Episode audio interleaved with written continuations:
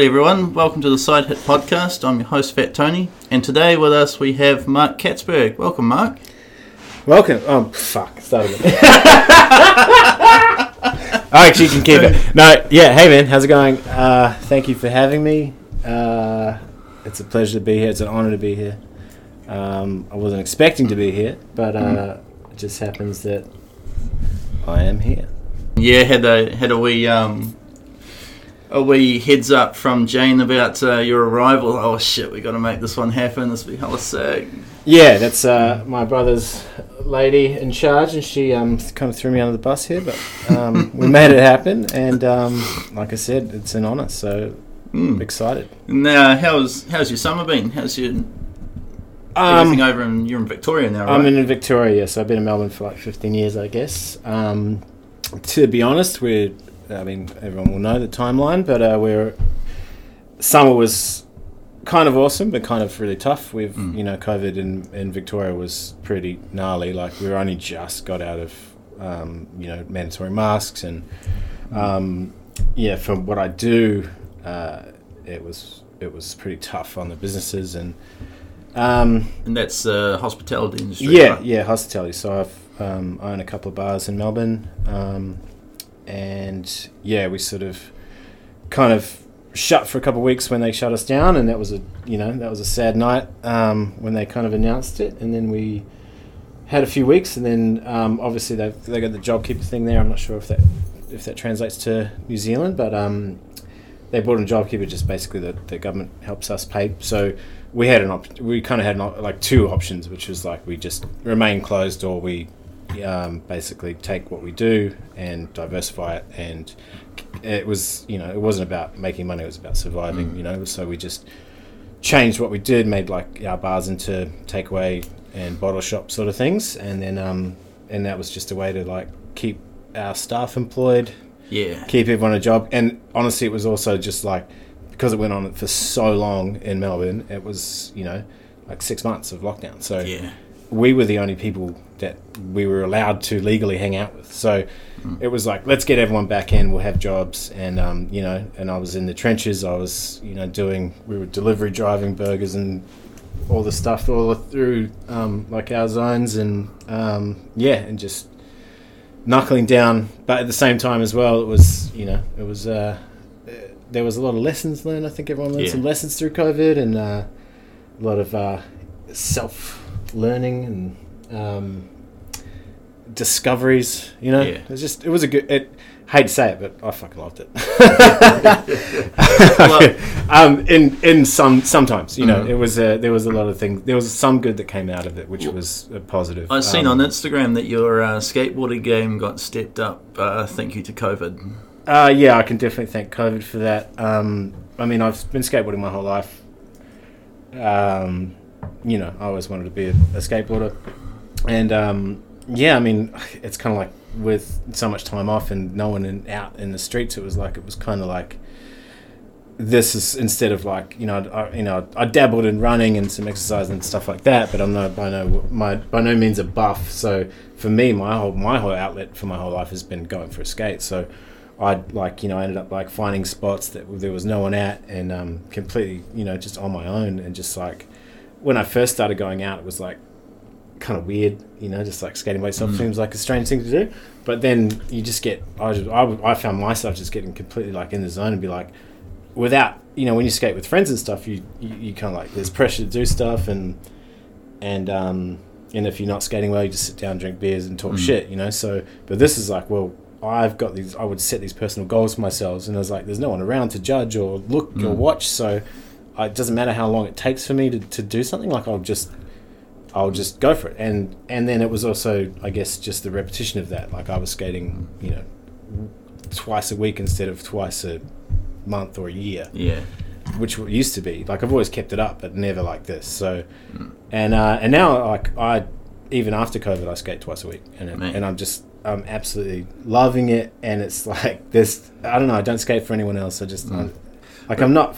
You know, I'm fucking great. Gotta but- say, like, it's an empty time. city's got to be a uh, like, especially a street skater's dream, right? Like- Absolutely. I mean, I, I, Mm. I kind of stuck around the suburbs and stuff because it was kind of sketchy to be like, a you know you, you kind of stick. We had a five k radius too, so you couldn't really go outside of that unless it was for work. So I was kind of sticking around my kind of areas, but even so, like it's still pretty built up. So we had you know there was tons of. I just would basically find empty car parks, and I eventually like made myself a little box and just skated that, and it was it was great. That's cool that you were able to um, sort of swing it around positive for your business as well. Because like Yeah, when, when lockdown I mean, hit, it's pretty Dude, obvious it that yeah, I, mean, I guess know? like you know we've got. It was sort of like not so much for us or for me personally, or for, and for me and my business partners. It's like okay, um, you know, like that's huge, and we we are in dire straits here.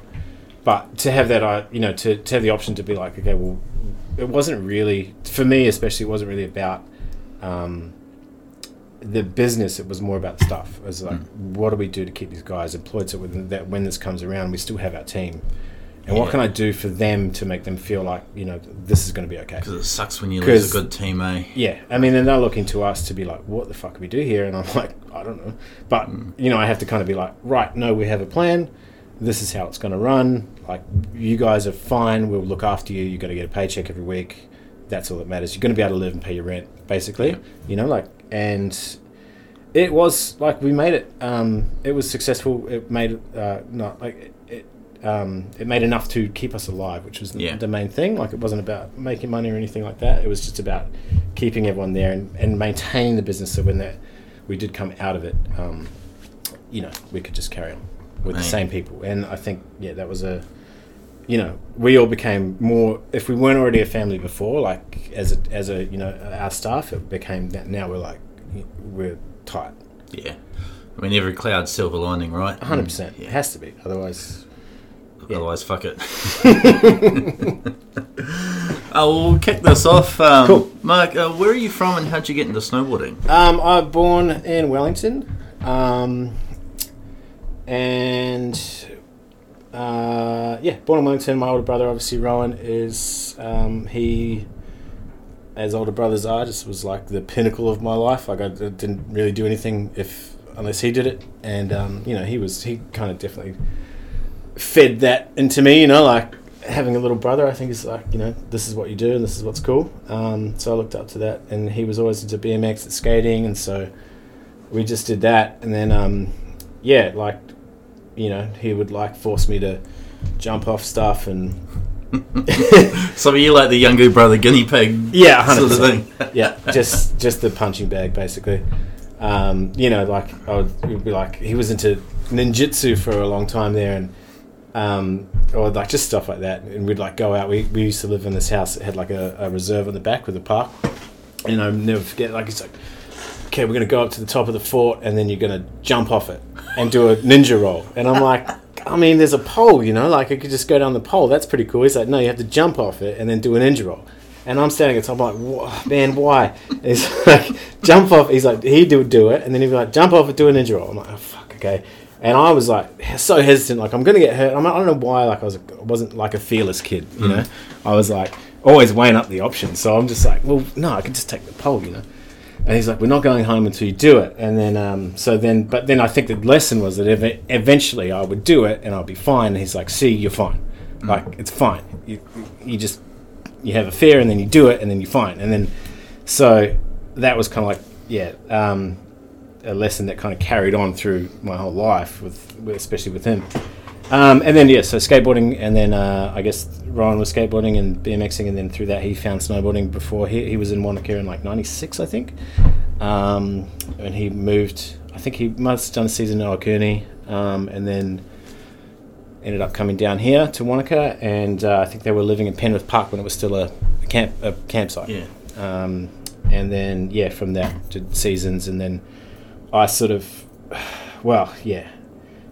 So we, I guess we've got to go right to the start of snowboarding. I mean, I was a skateboarder, but then our family was never like my parents had never seen the snow, and somehow Rowan got into it, and um, and then so from there he was kind of like, I think our parents decided to like take us on a ski trip or something, and um, and so we all went to I think we were at Whakapapa, uh, maybe two one day, and then two and I had to ski. My parents wouldn't let me. Snowboards didn't ex- like hardly existed. Yeah. They were like these things, you know. Yeah. Um, and the first time I did snowboard was in hard boots, but Rowan came up a day late, and I'd been skiing, and I was pissed. Like I was not happy about it. Like Mm.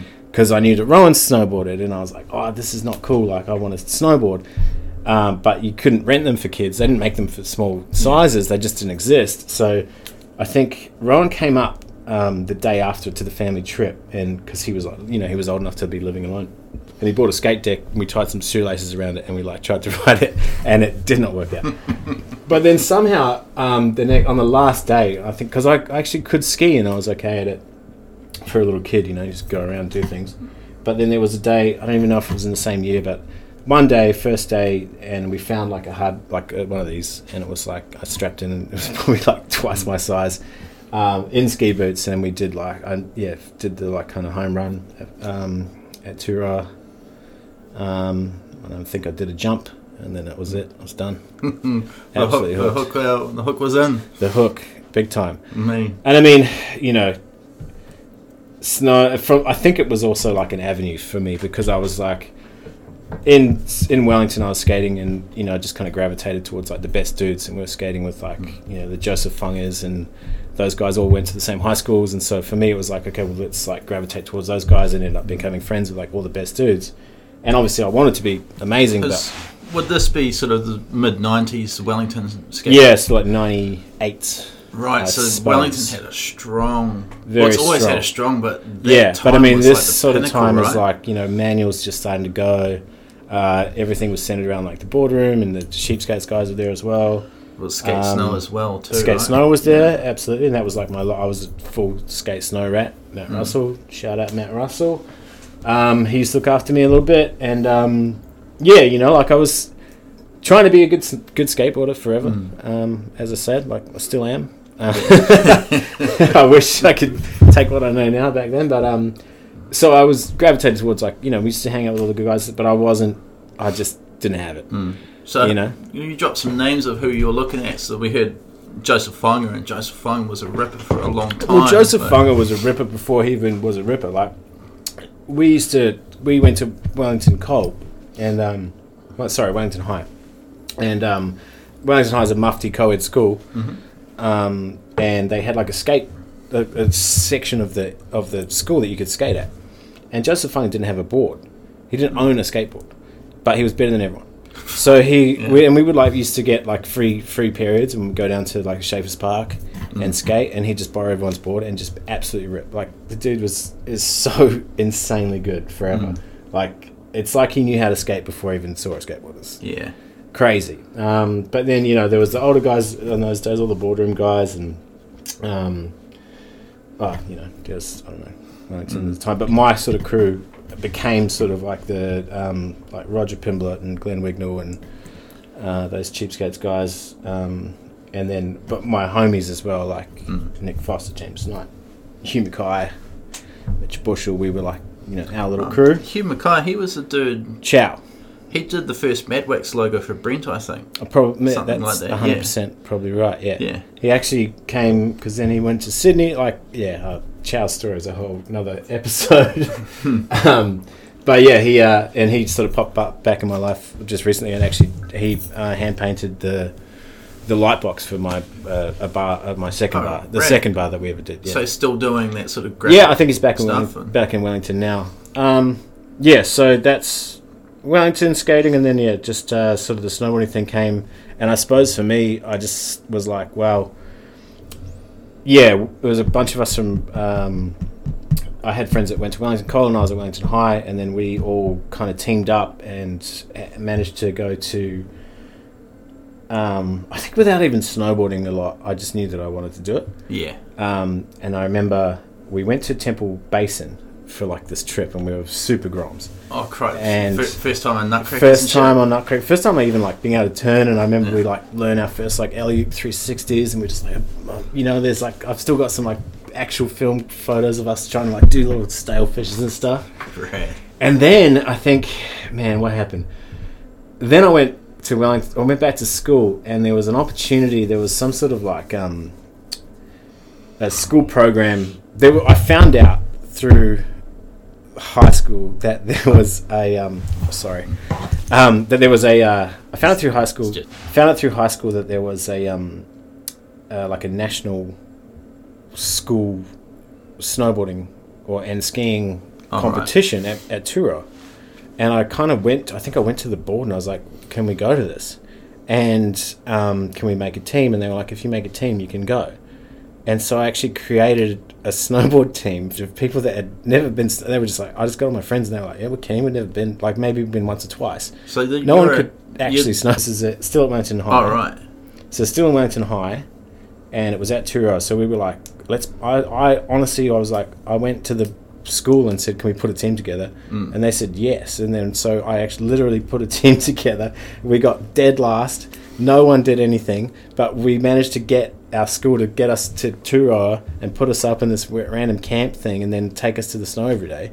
And we snowboarded for like three days and entered this competition. I think I tried to take it serious, but I was like, I, I got there and I was like, wow, like, and I'm sure that that's where Abby was when we met Oh right. at that time. Um, yeah, and that was like, and then, yeah, man, that was crazy. So we, I just like made this team. No one could snowboard. Like some people had even even seen the snow before, Yeah. and we just like created this team so that our school would make us go on this holiday. It was sick, and um, I mean that's a good hustle, man. yeah, no, I was like, I school. still, I just remember that. I was like, fuck, that was a pretty rad thing that we did. Like, I was just like, okay, well, me, me and my homies are like gonna go to the snow.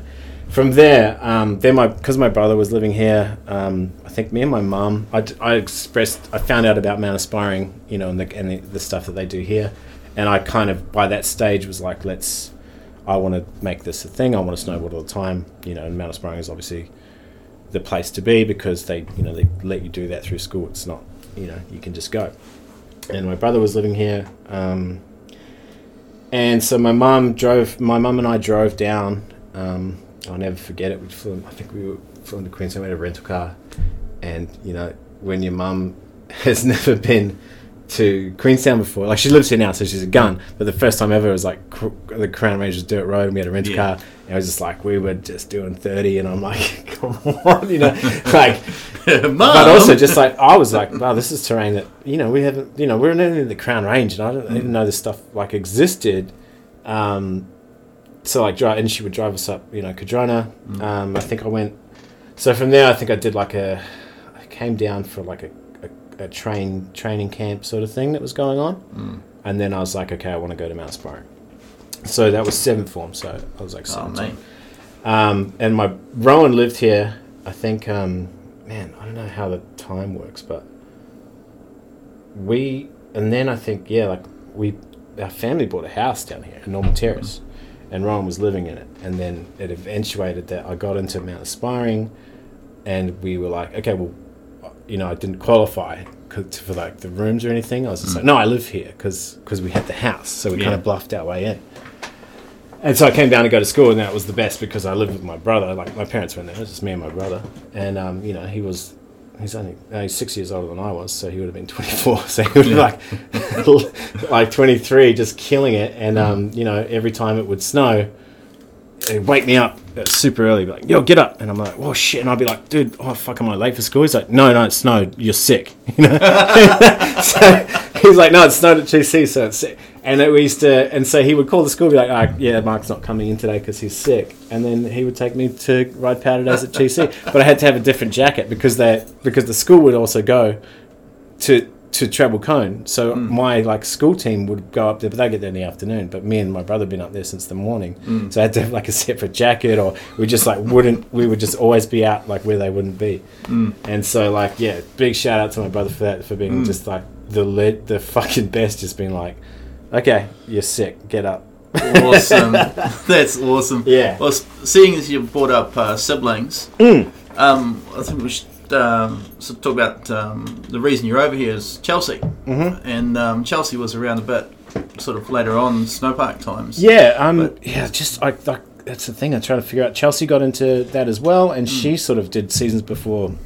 Um, she had a yeah, she she went to Snowbird, and then she lived here for a, a second, and then we when we all sort of moved down, we all kind of did, and she was here for a few years. Um, but yeah, like she was in Utah before I was in Utah, you know. Right. Um, and then I think Rowan was working. Rowan was in Utah first, obviously. Um, that's why we all kind of gravitated to that. Uh, he was working at Brighton, and then um, Chelsea was working at Snowbird, and um, there was yeah a couple of seasons there, and then we all the whole family ended up moving down. Oh, man. And what's Chelsea up to these days? Uh, Chelsea has, through COVID, she was living. I mean, she was living in, in the states on scholarships and teaching. Um, she's a doctor in biomedical science. Actually, to this day, I'm not 100 percent sure what she does because she's just doesn't really go into depth about it, um, which is fucking sick. Um, she's yeah, in, incredibly smart, and um, she uh, yeah, so she she kind of like went through high school and then she um, I th- we were she was living in Salt Lake City with us and, and she was going to university there. I think it was all on scholarships in it, and then she went to uh, UCLA um, to do there, go there, and then she ended up in New York City. Um, started a family, went to ended up in New York City, and then she was there um, working for um, the company that she works with. Um, and yeah, COVID kind of hit, and they've got two girls, um, and so they ended up taking them out of Brooklyn and then moving to their. They had a beach house in Jersey Shore. They lived there for a bit, and then even that got too too Wow. dicey, so they ended up actually coming. So back. she became a full doctor. She's That's, a- that's not like a o- not like a lab coat doctor. She sort of like deals. I think she deals. Well, she does a lot of stuff in um, uh, well, not pandemics. I'm sorry, Chelsea. Um, but yeah, like this sort of thing. Um, fuck, I forget the word. That's why she's smarter than I am. Um, but this, yeah, like. Uh, uh, this kind uh, like it was a lot of it was like she knew a lot about she knows all everything about what's happening with COVID and stuff.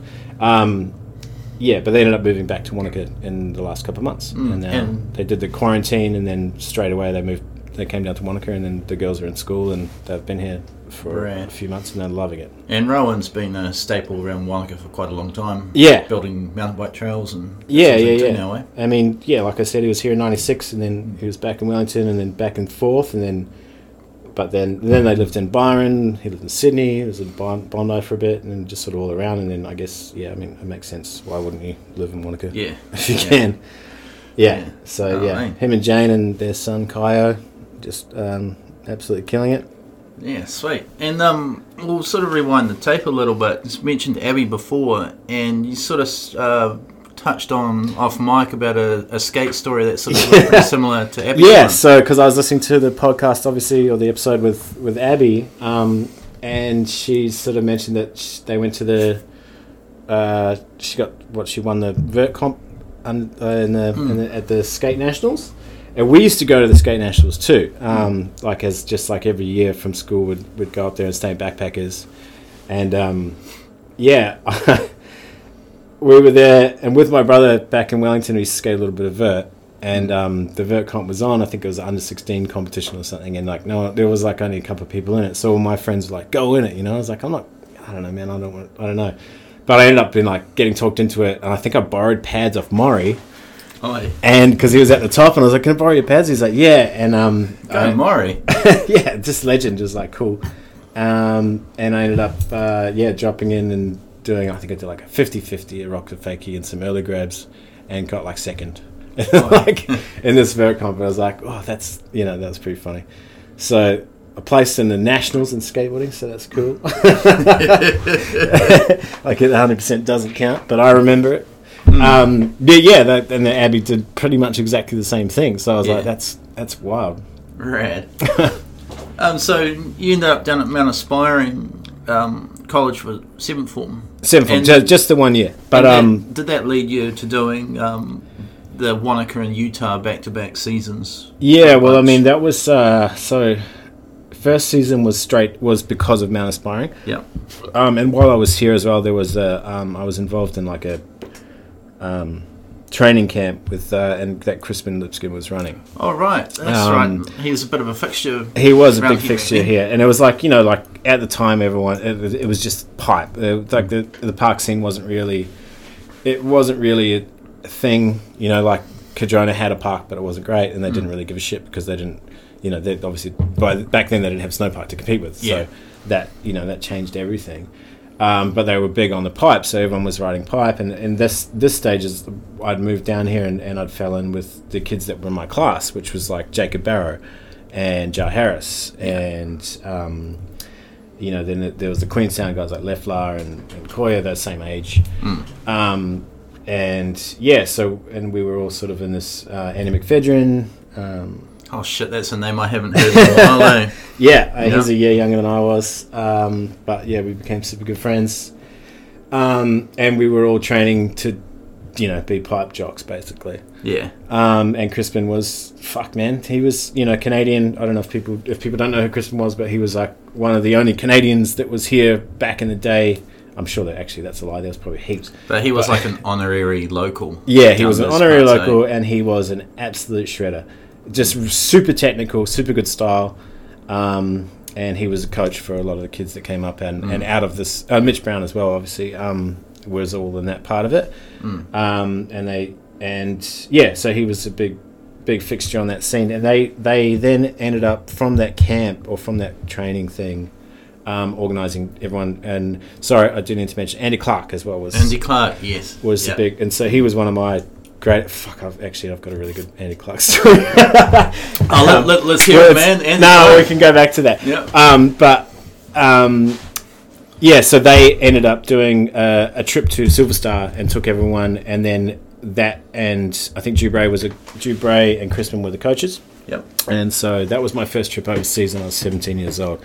Um, I used to work at, and I worked at like Ritual Cafe or something before it was called that, bussing, di- washing dishes. Um, I worked at a spot with Tim Jackways as well once, and we were both like, I think he was like maybe cooking, and I was washing dishes. My sister worked at the same place. We were, everyone was just hustling because it was Yeah. like you had to, you know, you sort of had to pay your way to get Yeah. to get that. You know, no, um, no one had like a. So, how come pipe riding didn't really stick with you? Uh, well, short answer is because I sucked at it. yeah. Oh man, I just was no good. Hey, I really wanted to be, and I tried, but I just yeah. I mean, when you're riding with Will J and Jard and and, and Jacob and they, I was. I mean, I guess. I mean, that's some heavy names you've just mentioned right there. too, yeah, like- I mean, these are but these are the guys I came up with, and I, I, I guess a lot of things you know, like now that with you know that these sort of podcasts are coming out as a lot as um. There's a lot of talk about just like fundamentals, you know, Mm. and I kind of didn't have them, I, don't- and I thought that I did. I thought I had great edge control, but I didn't have, you know, ten years under my belt. Like these guys grew up here, and um, and not, not not that that's an excuse at all, um, but I was coming out of the gate just so hot and so hungry that I was just like, okay, you just race into shit and just like try and huck and hopefully it works out. And um, for me, it just it didn't. It didn't. Um, but yeah, so like yeah, pipe it was fun, um, but I just wasn't. I wasn't great at it. Mm, It's kind of lucky, I guess, as a rider, like if you weren't feeling that, that the whole park scene sort of packed up a little bit. Yeah, I mean, I, around I. I, I do think that uh, timing is a large part of sort of like how things worked out for me. I mean, this at this point, I wasn't sponsored. Um, those and not a lot of people were like Jacob Mm. Jar. They might have had a couple. Like I think you know, Jake Barrow was always on Dragon, and you know, Jars are always on Burton. Jar, I mean, that dude's a legend. Like the original, the original New Zealand Grom. Yeah, and, absolutely. and that's pretty heavy company to like sort of be there's playing the, catch up the with. OG photo of New Zealand snowboarder. I think one of the first or second issues, and he's Mm. I think he's like going under some in a border cross. It's like some sort of like ch- tunnel. Yeah, I remember that. and picture, he's like yeah. this high. Yeah. But I would have seen that because I, you know, from Wellington and being like, that kid's like kind of must be my age. And even just the fact that he had a photo, even if it's just riding under a tunnel, I was like, oh, you know, like, oof, that's huge. Mm. And for me to come down here when I did and just to be surrounded by those guys, like, obviously I was like, kind of tactical about it. You Mm. know, I was like, these are the best dudes that are here and I want to be involve myself with that. Mm. Um, it just happened that, you know, we got along as well, which is really cool. And those guys, they let me be their friend. You know what I mean? Like Yeah. those guys had rain. Like I, you come into high school at seventh form, Mm. and these guys are like the sponsored guys, and they're cool as shit. You know, like Mm. you like come in from Wellington, and I might have thought I was whatever, but I could skate a bit, which was good. That definitely Yeah. helped me Yeah. because like when you come to school here, you start in summer, so. Mm. I was like, oh, I want to be a snowboarder, and then but then we'd go skating, and you know, I could I could skate. So that was an end for me, you know, and we Yeah. became friends before that. and then I kind of, when we got to the snow, I kind of had to like fake it. so, so when you when you got to Wanaka to skate, was it on that infamous border house ramp? Mm. Did you have much to do with that? yeah, I um, I have a scar on my leg from that ramp. Actually, but I think that might have been. I mean, that was there, but I think that was a time when I came down maybe with my brother for a trip. I don't know. That, that's hard, but I definitely um, I came. I just can't believe how well people used to skate that thing.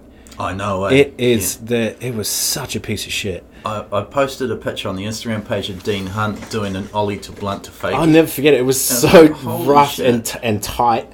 Anyway, and my brother was pretty good at skating. I remember, and um, I we tried to skate it. I don't even think I don't I don't think he was there. Anyway, I fell. I came off the side of it, um, and there was like a an eye, like an I beam, like a big metal kind of what do you call? I don't know what you call it, like almost like a waratah Oh, yeah. sticking out. And I remember falling over, and that was sticking out of the ground, and I like put my my back leg swung out and hit it, and um, just created this crazy dent in my leg, and that still to this I can still like I can feel it now, and I've had that's probably like must be twenty years, Yeah, twenty two years old. So, a a lasting scar. impression that ramp. Yeah, I don't think I skated it again. a lot that. of characters. I Um, and then there was, uh, but when we were here, there was there was a weird little skate comp at a tennis court out by um, the Luggate Bridge. oh, yeah, was that um that dude Rich that had the dreadlocks? I think so. Yeah. He used to be at Chainfoot up Cardrona. Okay. Oh, first time the first time I met him was my first season '99. Yeah, I don't remember who it was, but then we used to Yeah. always just like you'd go skate that, and there was it was like a tennis court with a bunch of stuff on it, Mm. and the Fade Lounge had sort of just sort of started as well. Yeah. we were skating there a bunch, um, and the, I think the park. No, the park was here like Park. maybe two years after. It was uh, But those days there was nothing Yeah, to skate. 01, we 02, because we would we would like yeah there definitely wasn't a park in one of We would go to Cromwell yeah. to skate there and kind of always do skate trips around. Because 01 was a shit snow season. We'd do um, missions, Cromwell and Alexandra Skate Park. Yeah. And shit like that. And Alexandra was um, su- almost like super new. And we're like, whoa, check out this awesome skate park. Yeah, Alexandra was, and like the fact that, I don't know, Cromwell was just like it's like a good skate park turned inside out. Mm. Nothing works there. It's hilarious. Yeah. There's like waist, there's like head high rails and then ankle high rails that go into grass. Well, uh, Sean Duffel did a K grind on that big fucking rail that's got no runner. Yeah, And I and they run out. Yeah, no, that, And- that park is hilarious. Mm. Yeah, I think I mean just because there was lack of anything else, we still would Mm. go there and you know make the drive and just Yeah. see what we could make happen. You know, Mm. because in those days there was not a lot to skate. Yeah, and um, when when I I think most of us first became aware of you was that checkout in 2001 snowboarder um, front board at Mount Hutt, Yep, and um, yellow and I sort of want to sort of Am I wearing a helmet? touch on no, but um, Mm-mm. like there's sort of a lot of like the first time we're aware of you, there's a lot of this Steve Ferguson hip hop sort of steez. Yep. And I'm guessing Steve Ferguson was a big influence on you, like. Um, at this the time? stage, Steve Ferguson was, uh, as far as New Zealand was concerned, yeah, a big influence, but there wasn't a lot out. There was like maybe a couple of Huffer ads or something. Um, I think I, I remember seeing Steve at Turoa a couple of springs, like way, way back when it was like Matty Groob and Dan Fountain were like the kings of Turoa side hits, you know? Yeah. Like there was just like that one sort of it was basically a fatty to flatty, but these guys would just like send it. And I remember seeing Steve there, and um, yeah, and then I, yeah, just like, I mean, everything was like that. It was more for me. That sort of thing was more like, um, you know, Ron, my brother would be in Canada or, or in Utah, and every year for my birthday because all the all the videos just come out at that time. Um, so he would send me like VHS copies of Decade Yeah. you know, in the post, and they come for my birthday, and I was like, that was all I cared about, you know. So, um, yeah, I mean, the hip, you know, everyone was just into hip hop. It was just a thing. It was it was still cool. Like everything's, it's cool, you know. Um, but I mean, at the same time as that, I was still like, I grew up, you know, skateboarding, so I was like lagwag and NOFX, all that sort of Yeah. stuff was like that was kind of like more my wheelhouse, but. Also, I mean, I'm young. I'm just taking everything in. Like, I just, I don't care. Like, I'm fucking Rage Against the Machine and Penny like Pennywise or like Smashing Pumpkins or Yeah. trying to figure out. I don't know. I'm fucking. I'm young. I don't know what's going on. I Yeah. like, I, but I like everything. You know. I'm just trying to like be into. But I think uh, you know, like as far as that photo is not particularly like. I'm wearing baggy clothes, but I think because after that there was not really many other photos of that. I mean, there's kind of a couple, but I that was like out of necessity. Like that's that jacket is like a yellow like jacket that we got from um, the outdoor sports store in Queenstown when I when we first came here and I needed something and it was like hundred bucks or something. And like, Yeah. it was like I was like it's yellow and I remember like JP Walker had a yellow jacket, so I was like I So bought it. was JP like one of your Oh, favorite 100%. dudes? Yeah. I mean, because that's, you know, decades, simple pleasures, that kind of thing. But, and I, I do, th these weren't the first videos that I'd seen, though. Like, you know, growing up with Ron, especially, like, t- I remember TB2 we had, and I would devour it. And Subject Haakonsen was well and truly out. And, like, you know, uh, Meltdown Project, all those things. We had them because Ron had everything. Yeah. Um, even like the fucking, the old whiskey videos, we had all those. And, yeah, but like Terje, Daniel Franck was probably at this time. I think Daniel Franck was like my absolute hero. In the like my first board was in Atlantis. Uh, my first board was a Jamie Lynn Mini, um, Oh, yeah. but I never got to ride it. That's a funny story. I, Um, I think I have one in my collection. Like an, it's got the um the monk or the Buddha. does it have a chip on the nose? Don't know. I'd have to have a look. A purple one? That's a purple top sheet. Did you get it off Gumtree? I got Oh, it off Trade Me. Trade me a couple of years ago. Does it have a, a chip in the nose? In the nose? We'll have to have a look after this interview. We do because I saved up all this money um, to buy my first ever snowboard, and then actually I used that money to buy a ticket to Tool, a Tool concert Right. with my brother, and my parents made me go on a trip to Abel Tasman instead, and they were because they were like, a they were like, no, you. Shit, that would have been the best time to see Tool as well. Yeah, well, they were like, you're too, a, they were like, you're too fucking young to go to this Tool concert. But I saved my money, bought the ticket. I think they found out they were pissed off. But they were like, you're coming on to the Abel Tasman, and if you do that, when you get back, we'll buy you a snowboard. That's how I got my first snowboard. So we bought that one, and then Rowan and I drove to Ohakune, and we got there super late, and like super late. So we just left our boards in the car, went to sleep, came back the next day. Car's broken into, stolen. So I never ever got to ride my first snowboard. Ah. But the next one I bought was an Atlantis Daniel Franck. Well, that's not a bad um, plan B. Hmm. As Daniel Franck was the man. But back I in feel like, times. yeah. So I, get, I think we've sidetracked a bit, um, because we yeah. So, oh no, Well, no, this this whole this whole podcast is one giant sidetrack. one giant cool, man. sidetrack. Yeah, no, that's Um, cool. Well, Yeah, so I mean, hundred percent. I was like, I wanted to be. I mean, everyone wanted to be a hip hop kid, man. It was like that was the coolest shit. You know, like everyone was, you know, you go through. I guess it was that was the thing. It was like you go through all, all this watching Terje and Daniel Franck and everything. It was like those guys were style on the board. Like it was all. I don't think I remember fucking an outfit that Terry used to wear. Like, there's no certain like, you know, Yeah. outfit or anything like that. It wasn't about that. It's like you were watching Jamie Lynn and fucking. Um, I think maybe the only other maybe there was people like Tarquin Robbins or Noah Yeah. Salasnek that were kind of like they were super skate style, and I definitely was like super into those guys.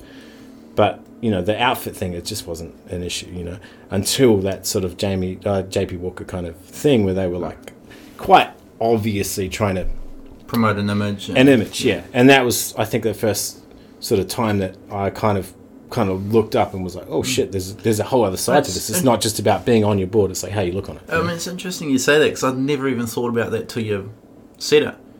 And yeah, growing up watching the videos, is you're you're watching the the riding, like the Terje Yeah. time. And you're watching how right, ter- like- where Terje grabs and how he bones it, and like hmm. how fucking high Ingemar's going, and But- you know how many spins Daniel Franck's go. But you're not like But then you're watching. JP's kit as Yeah. well, aren't you? Yeah, Oh, you're ah, shit, not I like mean, uh, you're not like oh man, you know, and then like fuck, and then it gets really out of hand when you're like, oh JP's jacket matches the rail color, you know, like like a couple of years later, and everyone's guilty of that shit. But fuck, mm. whatever, like you mm. know that I think that was those sort of those sort of times, those sort of early like Mack Dawg things was like when people were actually putting more personality into who they were on a snowboard as well as off off it. yeah. Um, Which made the sections more interesting to watch. For sure, but uh, not to say that that didn't exist. I mean, you know, like there was always like, you know, you- there's always you know kind of clips in the TB2s and TB4s is like people like partying and having a good time And and, then, and then the whiskey videos, it's just just mayhem. Yeah, but you know, like you knew that Daniel Franck was like a pretty funny guy. from those, but there wasn't like it just wasn't so considered. Um, and no one had really kind of like I don't feel like people had really stopped to be like right, let's create an image and let's curate an outfit. And um, I guess it just I, I don't know. I mean, I, I'm can't I'm not I'm, I know that I'm not the only one that it was like wow, that's that we stood up and took notice. You know what Yeah. I mean? Um, and then that you know everything changed from there. I mean, like, I mean, there's it's those pivotal moments. It's like how certain bands come along and suddenly everyone's wearing leather jackets. Yeah, 100%. That sort of thing. Um, I did want to talk about the insurrection part because I felt like that, like that video insurrection. Like I fucking was just went into the board house and it's like just shut up and take my money. Really? Like, I was just so hyped to see like the list of writers and all that stuff. yeah, there I mean, and just like watching your part, and I guess this is where I got the Steve Ferguson Ferguson assumption from. It's like watched your part. It was some hip hop track, and and the just there was a lot of similarity from an outside looking in. There was a lot of similarities. Like oh I've yeah, I mean, I think it was you know? I think it was a swollen members part of song for that part, and um, but I never forget it. Fucking Casey Loader, who made all of those videos, called me. And He's like, and I was like, I want to use this. I think I was like, I wanted to use AFI or something. He's like, fuck no. And then I was like, okay, let's use the swollen members part. And he's like, I want to, I want to use Attitude by Misfits. Like, Oh, fucking. yeah, dude, yeah. And I was like, no, nah, because uh, like you know, because I'm a, I was a notorious tantrum thrower, and at the time I wanted to be taken seriously, so I was like, no, man. But fuck, I regret saying no to that. That would have been sick. Misfits, fuck yeah, dude. Attitude, just because I did, I threw fucking so many tantrums. Mm. Oh really? Yeah. Um, because didn't you have the cover of Insurrection? And you're like Yeah, a, of- a slam on the rail. just being dead at the bottom of that. It was that super famous rail um, that I think it was a decade we made that one famous. You know, like middle of the stairs, square bar, perfect eighteen st- like the most perfect rail.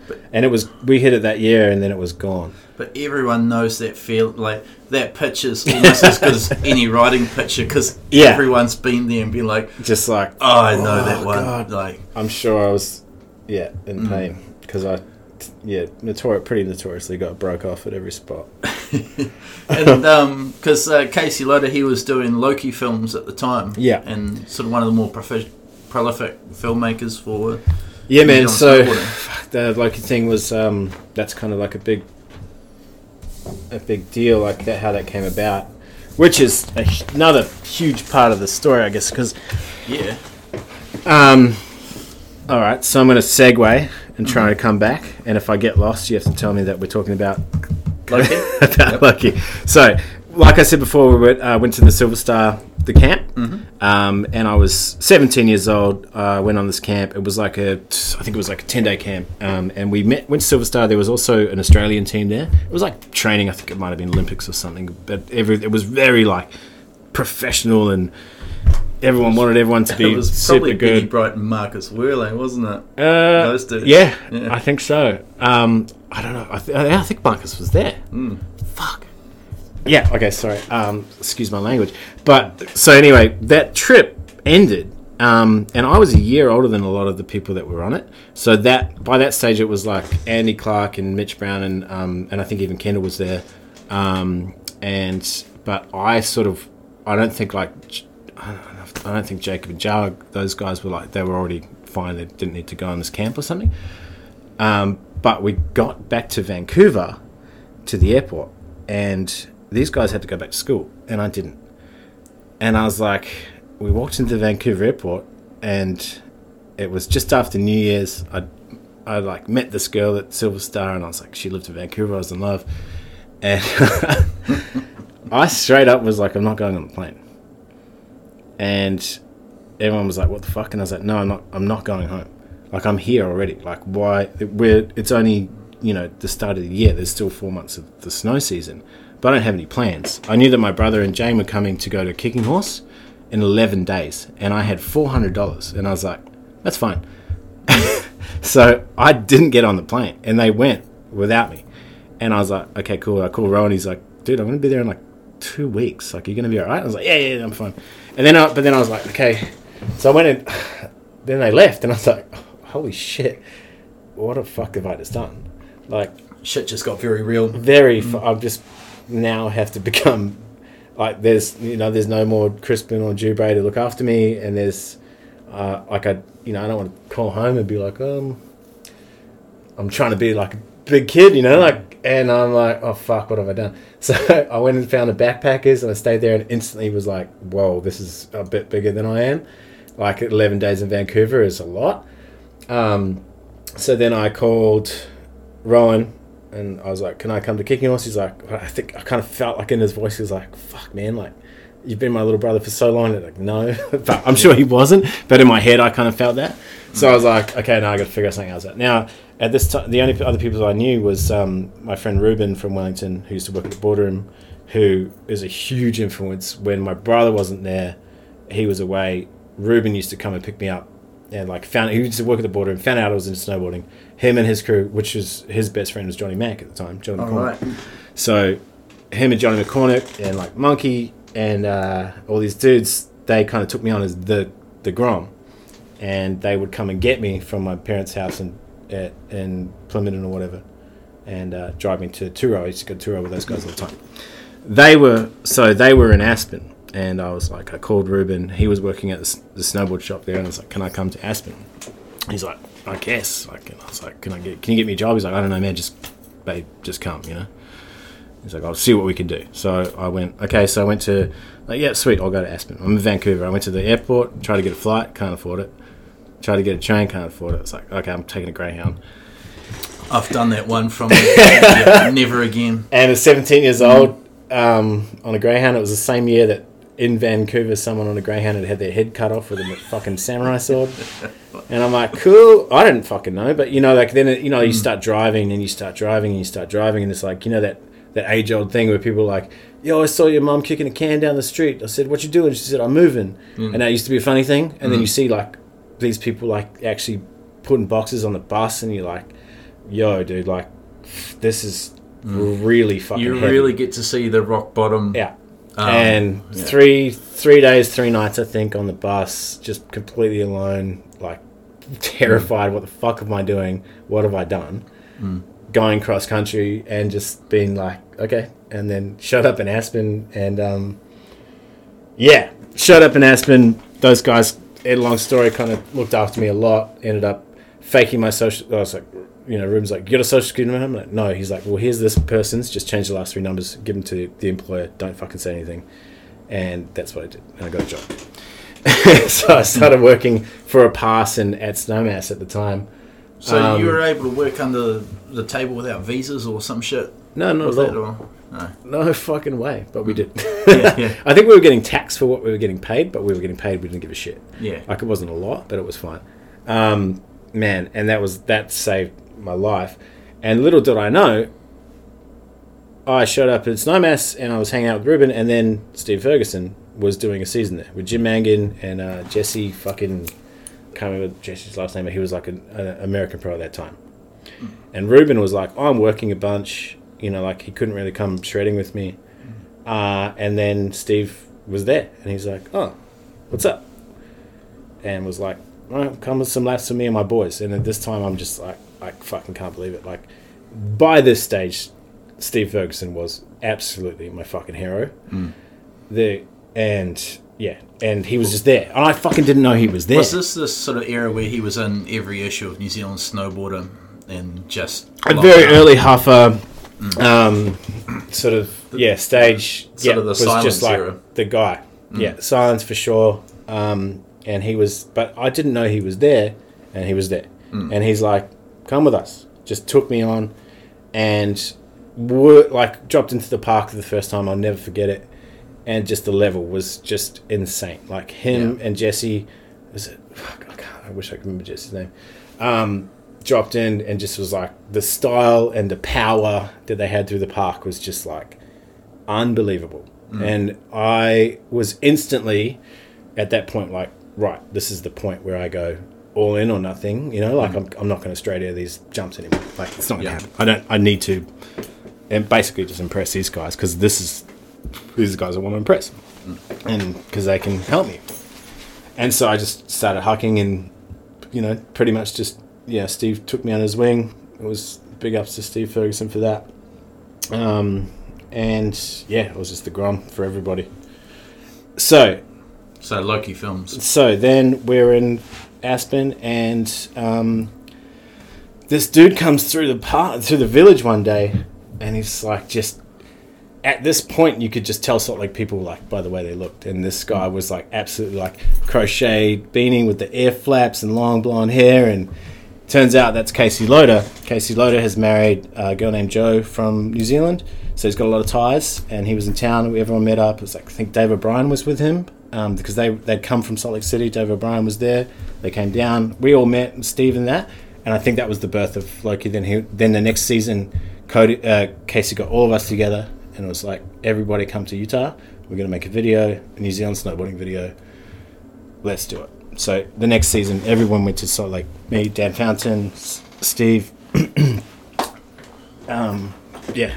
Right. And and that's led to what became Insurrection. So the next season, we filmed Insurrection. Yeah. So I think you've unwittingly just labelled off the whole first incarnation of Mad Wa- the Mad Wax team. Pretty much, yeah. Which that's great because it's actually something I wanted to segue in. So you ended up we'll talk about the sponsorship later on, but you ended up on Madwax I mean, yeah. from the get go, right? Yeah, I mean, Brent was a homie, mainly of my brother's, you know, forever. But so like, I was the grom. I think it was, uh, yeah. I mean, I'm on it. I don't know. Like, Madwax is such a amazing, cool little thing that Mm. it, I think Brent unwittingly just kind of encapsulated this time. Yeah. Yeah, there's like, you know, that team was insane. Like, I'm, you know, like it's I've still got one and. It's I'm you know it's, I got the blue one. It's blueberry Yeah. smell and um, yeah, the photos like uh, that rail that from Insurrection, the backlit, um, is on there, and that's just like such a cool thing to have, you know. Like, I mean, that's a pretty cool um, brick in the foundation of New Zealand snowboarding. Yeah. Like Madwax was a huge deal for a lot of us. I think if you know, it's like a lot of people have done like you know, you've got like unit and stuff, but like I think it was like a kind of first sort of thing that was like. I don't know, just not so serious and just like this cool little like this is the crew, these are the Mm. people, like let's put them all out there, um, and give everyone wax. It was Mm. rad. So did that? How did how did you end up getting on? Did Brent just see you rip and be like, "Yo"? Well, no, I think you know because because of my brother, I think you know we I was already in cahoots with Brent. Mm. Um, like we had known each other pretty well. And do you know if it was a? He probably just gave me like a noogie or something and pushed me down the stairs and So was But it a on. coincidence then that you got like your name on one of the bars, or it's just? no, that just um I don't know. I mean, you'd have to ask. I mean, I think you've already done the Brent Screen podcast, but I Mm. think you've already uh, how we chose everyone. I don't know. Probably just the people with the best photos. Answer I don't it. think it was like a. a per, I don't think he personally was like, yeah, I want to give Katzberg. I definitely didn't deserve it. I think maybe I just had the best photo. He was like, cool, that's good. Brent, if you're listening, answer in the comments. And Brent, shout out to Brent Screen. Thanks for uh, thanks for, the wax, my man. Fucking that dude, man, just rips at life. like, like uh, the thing we talk about in his one, he's got to be the oldest person that's ever done the TC cat track gap at like 46 or 47 or some shit. And just like yeah, putting out parts this year. Wake wakeboard god. Yeah, mountain look, looking like starting to become a mountain bike fucking ripper too. Of course, just and put a hand to it. Brent Screen's on it. Oh, that fucking guy, right? He doesn't skate for like nearly 10 years and then gets on and does a whole bunch of tricks I can't even fucking do. It's just like, dude, like, ah. Yeah, some people just got it. Brent Yeah. Screen, one of them. Shout Yeah. out. And just like a fucking always has been like you know Brent's always just like always that guy that's just like oh what's up you know like big Mm. fucking welcoming. Uh, yeah, that yeah Brent Screen what a dude. A frother, a really Frother. enthusiastic dude. Which, after the insurrection part, did that lead to you going back to Utah quite a bit? Yeah, so seasons? after that was like five seasons in Utah. Mm. It snowed in town um, in Salt Lake City the night before. We come down from riding Brighton, and uh, we just like same thing, just you, just lazy, not lazy, but just tired, I think. Mm. And we're like, we'll just leave the boards because we're getting up super early to go skate, uh, to go snowboard in the streets. And we get up and there was like tons of snow on the ground. Everyone's hyped, and we get up to the truck and all our boards are gone. Yeah, not a fun time. And then I think yeah, it was like there's a lot of I remember a lot of new boards and Mm. just like not having a file around and just like using Ah, whatever the just fuck equals death. rocks just like on a rock like before yeah definitely there's been a Mm. time where i've been a, a brand new board before a comp and i've been like trying to just like can't find a file just like on a rock or on the road just like run like just i was notorious for like having the most beat up shit like Mm. all my boards were fucked always like um the bases is just like i but I, you know i always paid for it because i was always like the last one down because i'd be like yeah fuck it you know like i was just not afraid to be like let's just jump off this and smash into that rock or ride mm. down this huge dirt thing or like you know that was like my style which was Yeah. you know like just going across roads but then i wouldn't do the upkeep afterwards so i wouldn't be like i should probably take it and do some wax or at least get these fucking giant chunks out of it. I was never do that so i was always lagging you know like mm-hmm. on the power days like i've also got the smallest board or i'm just like i just couldn't keep up and it was all my fault like there's there's very easy and obvious ways to fix this that i just was like ah whatever Yeah. you know She'll be right. she'll be right um, so, with board sponsors, was Forum your first one? No. Um, so first sponsor ever um, was Tech Nine actually. All right. Mark from Tech Nine. I think I would have sent him like heaps of stuff. I probably was like sending him tapes or writing letters or I don't even know. But I know that I hounded him, and Yeah. then basically he just gave me a binding. Might probably just shut me up. but I got a set of bindings, um, and then from there I was like, okay, cool. Like, now I've got you know this, but that was pretty wild because I think the only person, the only other person at the time that was getting Tech Nine was Steve Ferguson. So I was like, ooh. And uh, yeah, no one had them. I mean, let's be honest, they were fucking terrible bindings at the time, you know. but I had the Mark Frank black and yellows, and I was like, dude, this is hype. Like, I'm so stoked. Um, and then I think through the same guy that he bought it in Capita. And then I, Oh, right. I pretty much begged to be on it. Like, I was like, this is everything I want. You know, Capita is the coolest shit. Um, so I wrote Capita for a bit, and then, yeah, eventually um, the opportunity to come through for Forum, and obviously that was probably through Steve as well. Uh, and through Brad Plamis and Dan Gosling at Substance, um, because they were, you know, I was like back and forth to Auckland, and they had ties to the skate community, and they kind of had done, you know, but they also just those two dudes just looked after me all the time. Yeah. Um, I don't know why, uh, I've, but I'm super grateful for those dudes all the time. Big up Dan Gosling, big up Brad. I mean, Um, yeah, and they put me on forum at the heart of forum, and I'm just like, and Foursquare, Iris. I mean that's that's. So that was like three and one. It was like you're on. It was like I went from like you know a couple of things like you know some stickers and a bindings a year and one Capita board.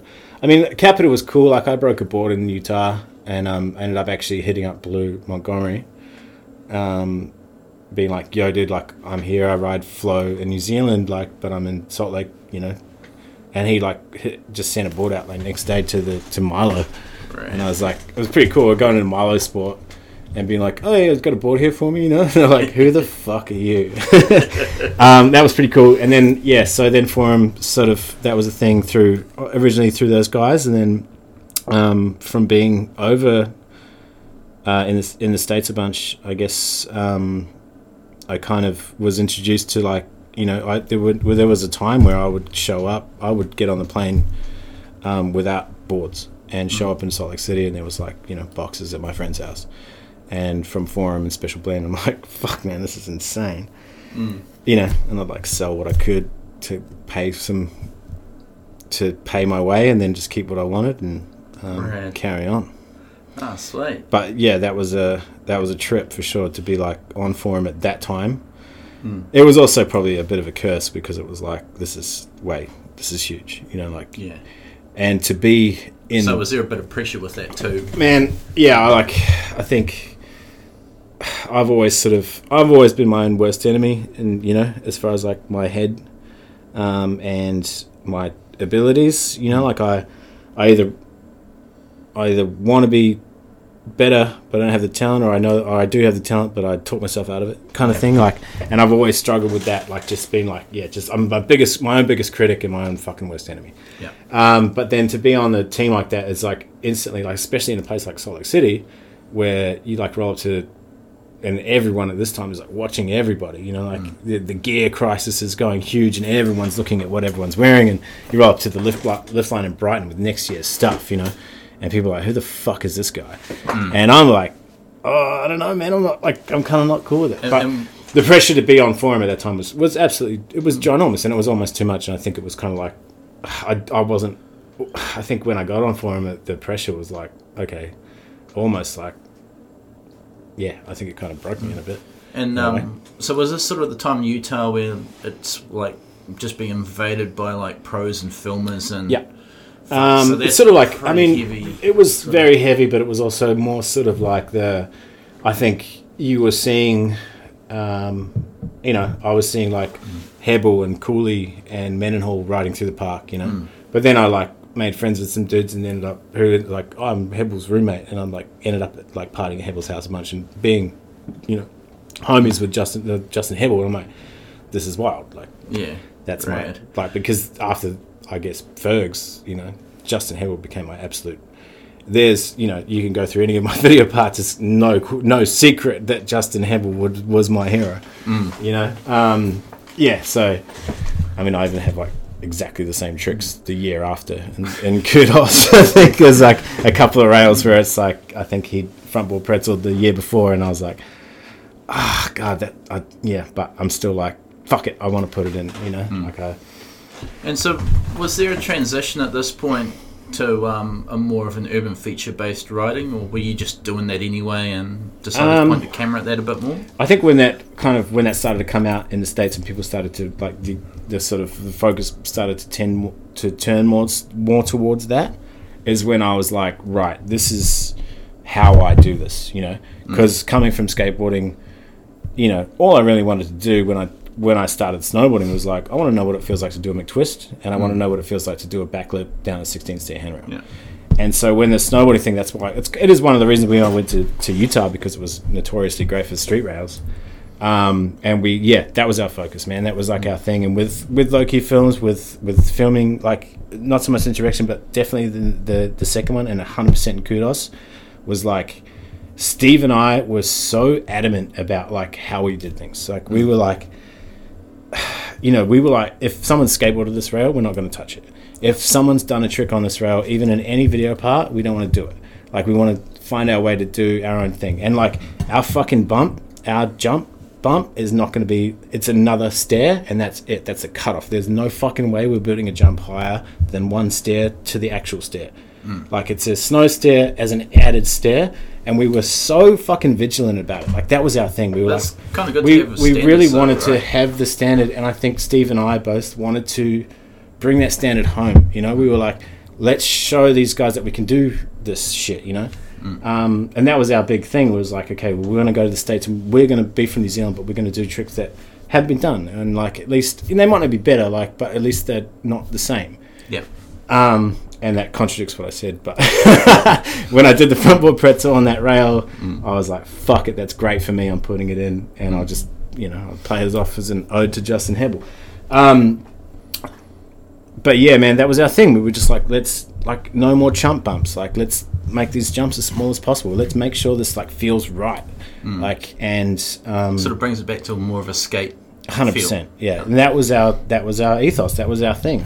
And we, even when we came back to New Zealand, and, and, like like you know, Steve and I were finding like the only handrails that were around. Like you know, we did a fucking midnight trips to Mount Hutt to hit the kink rail up there, and Mm. there's like no bump. Even in the coronet like ledge rails, it's like no bump, and that's high, dude. Like that thing is fucking high. Mm. That old, we that old like, base building shit, eh? Yeah. Yeah, that was fucking gnarly. that that ledge is high, and um, but we were like, well, it's scary. It's fucking three in the morning. like I was probably like, Steve, we should probably put some thing. there. He's like, Yeah. no, man, no, no fucking way. And he was very much like, no, this is this is how we're gonna do it. So what were you doing for run ups on the um, coronet? Because it's Coronet was a- fuck. You just stack some tables and I don't know. I feel like we probably like had to drop it. oh yeah. We definitely built a drop in here because there was a lot of stuff in the last movie in Kudos that was in New, in New Zealand. Like there's the snow park kink rail that's in there. Um, there's uh, the triple cone rail is in there that we all did tricks on. That's a drop in ramp. I think we had a drop. We must have had a drop in ramp. I can't remember. It probably lived in my house, but yeah. So drop in for Queens uh, for Coronet and uh, Triple Cone. That was a quick one. Um, there, there is one urban feature I do want to um, ask you about. It's a pretty infamous shot when it came out. Was the Shooters Rail, which was now Water Bar. Now water bar. Yeah. Right, yeah. So, man, that's funny. They built that rail, and it, like like I said, Wanaka, there's not a lot of urban features around. There's basically like the monument rail um, at the time, Yeah. and not much else. That was it. Um, but that thing showed up. I don't even know. I think I honestly, I know that I saw it because I was fucking drunk and we were leaving um, shoot, shooters, but we might have got kicked out the back because I was with John Waddell. We got kicked out the back, and um, there was uh, some old freezers that they had out there, and that's where they kept all the chicken nuggets and wedges. And like we used to get drunk or kicked out of shooters, and we'd go out there and just like open. like if we got kicked out, we'd be like, "Well, fuck you, we're taking chicken nuggets or something." Um, and then from there, I saw, saw that rail, and I remember being like, "I'm gonna fucking do that handrail," and um, everyone was like, "No." I don't know, but Johnny McCormick was like, "Yeah, bro, like, fucking won't do it, you pussy." And I was like, "No." And I remember being a shooter's like, "Nah, fuck it." But also, then we, it was a bit of a process. I think we were. I decided that I was going to do it, but we had looked at it a bunch. I mean, obviously, I'd stood at the top of it, fucking every day for a week, being like, "I can do that." Um, and because it's an inside like a wall rail and the coronet um, ledge, I had done the inside 50-50 on the rail down that. Um, and I was like, okay, cool. So I know how that works, you know. And I'm like, I, I'm pretty sure this can happen. But we had, I think we we went up to Snowpark. We did the red kink rail up there. There was a session on that, and I think we basically like put all the snow in and took it down and and like put it at the at the spot, and then went to the bar. And uh, I was fucking probably pretty drunk. It's back in the days, used to we'd, you know, drink yeah, Jameson. no, Jägermeister. so now I drink Jameson. I used to drink Jägermeister and be like, and be like, yeah, I'm doing the shooters rail tomorrow. And then little did I, but then like Johnny had always also been like, yeah, but the only light there, you know, the only light because it's in such a small alleyway, the only light you get there is at six thirty till seven in the morning. So I was at the bar claiming it, and then the next morning I got J Mac being like, "Come on, bro, fucking get up, you grommy! You fucking claimed this at the bar last night. You better like step to it." Yeah. So I'm hung as fuck. I'm drinking a couple of V's, and I get up there, and I'm like, "All right, let's go." The light's running out. There's no choice. Um, so it's just me, John, Johnny Waddell, and Johnny McCormick.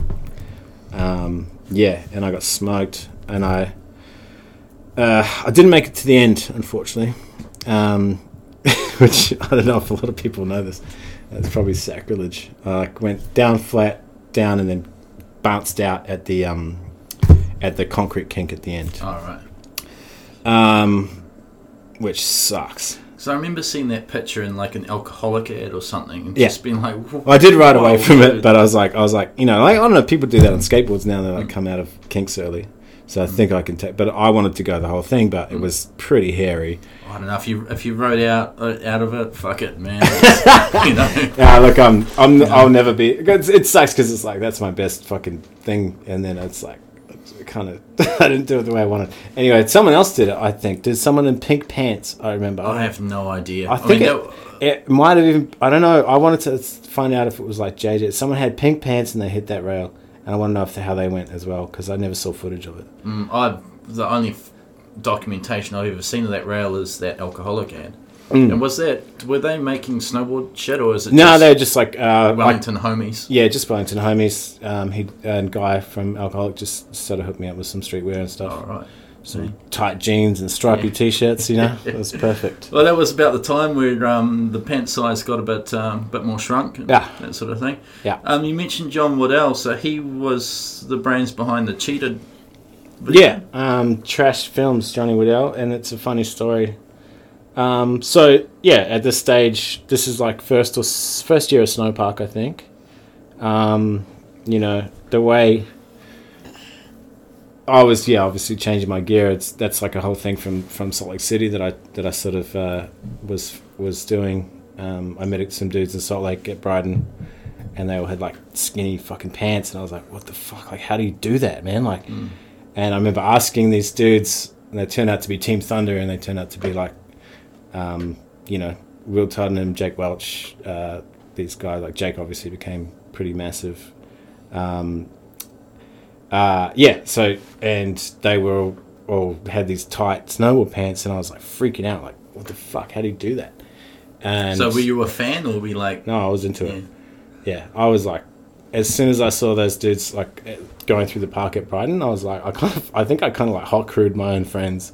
I was like, nah, fuck, I want to go. I like bailed and went and found those dudes because I was like, I just want to know what the fuck it was about. Like, this, is- this is sick. Like, these guys had black hair and like there was one kid, Ricky, who had just had like just riding through the park in fucking skin tight blue jeans with holes all through them and a leather jacket and like a white beater in the middle of winter. And I'm like, that is fucking dope. I was just like, you know, I'd seen some of that with like some of the guys in, in like, you know, some of the videos that was just starting to kind of punch through with like Corey Smith and stuff.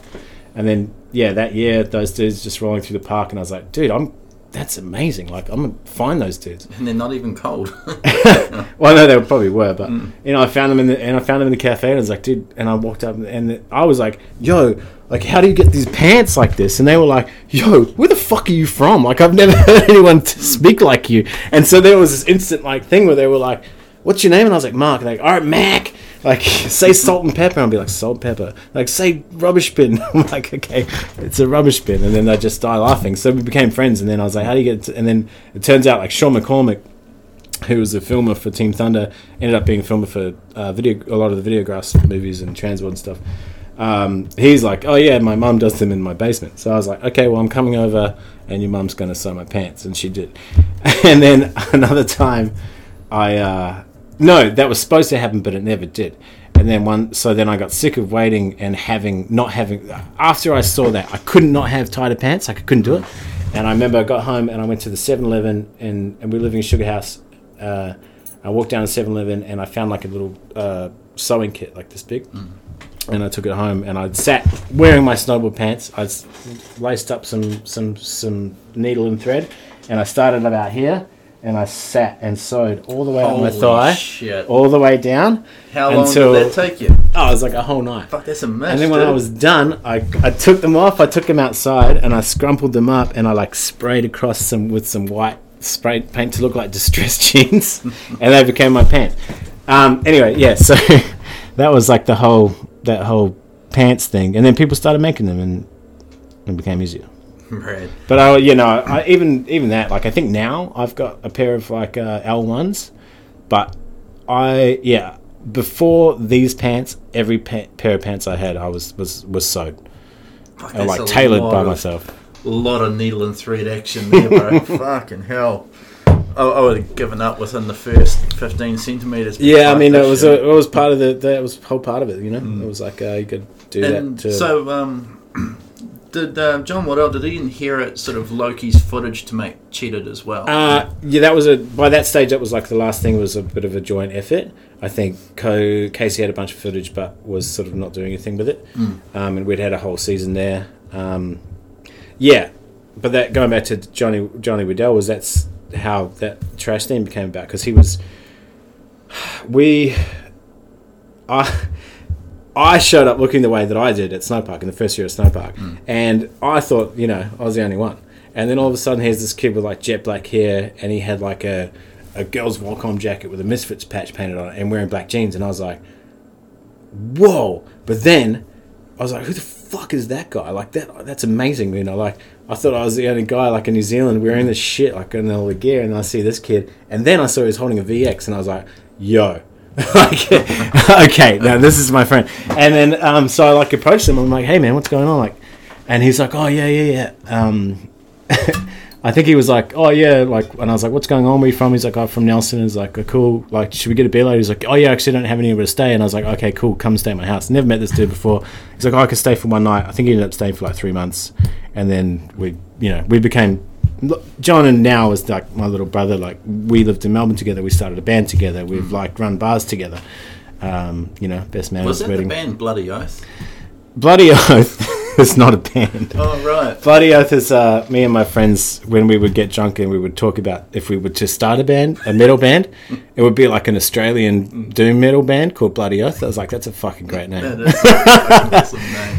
Yeah.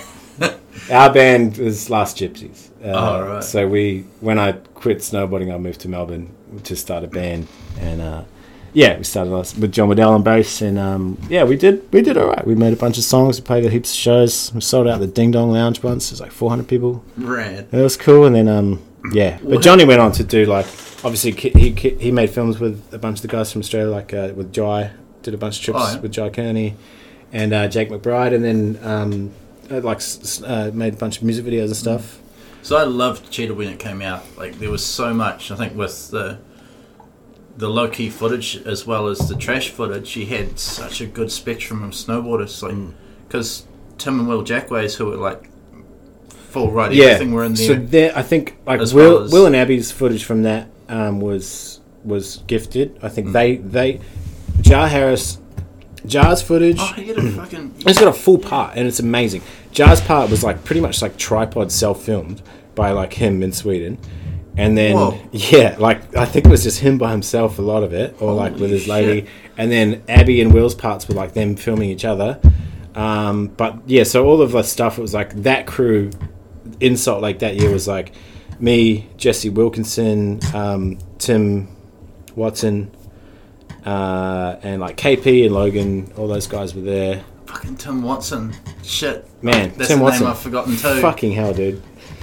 So yeah, I'm not sure on the whereabouts of Tim Watson. Tim Watson, if you're out there, hey man, um, fucking hell, that guy could just skate and snowboard like at the drop of a hat. and Phenomenal be the best of it. right? I've, last I heard, I think he's living in France and he's just taking photos and just chilling, Right.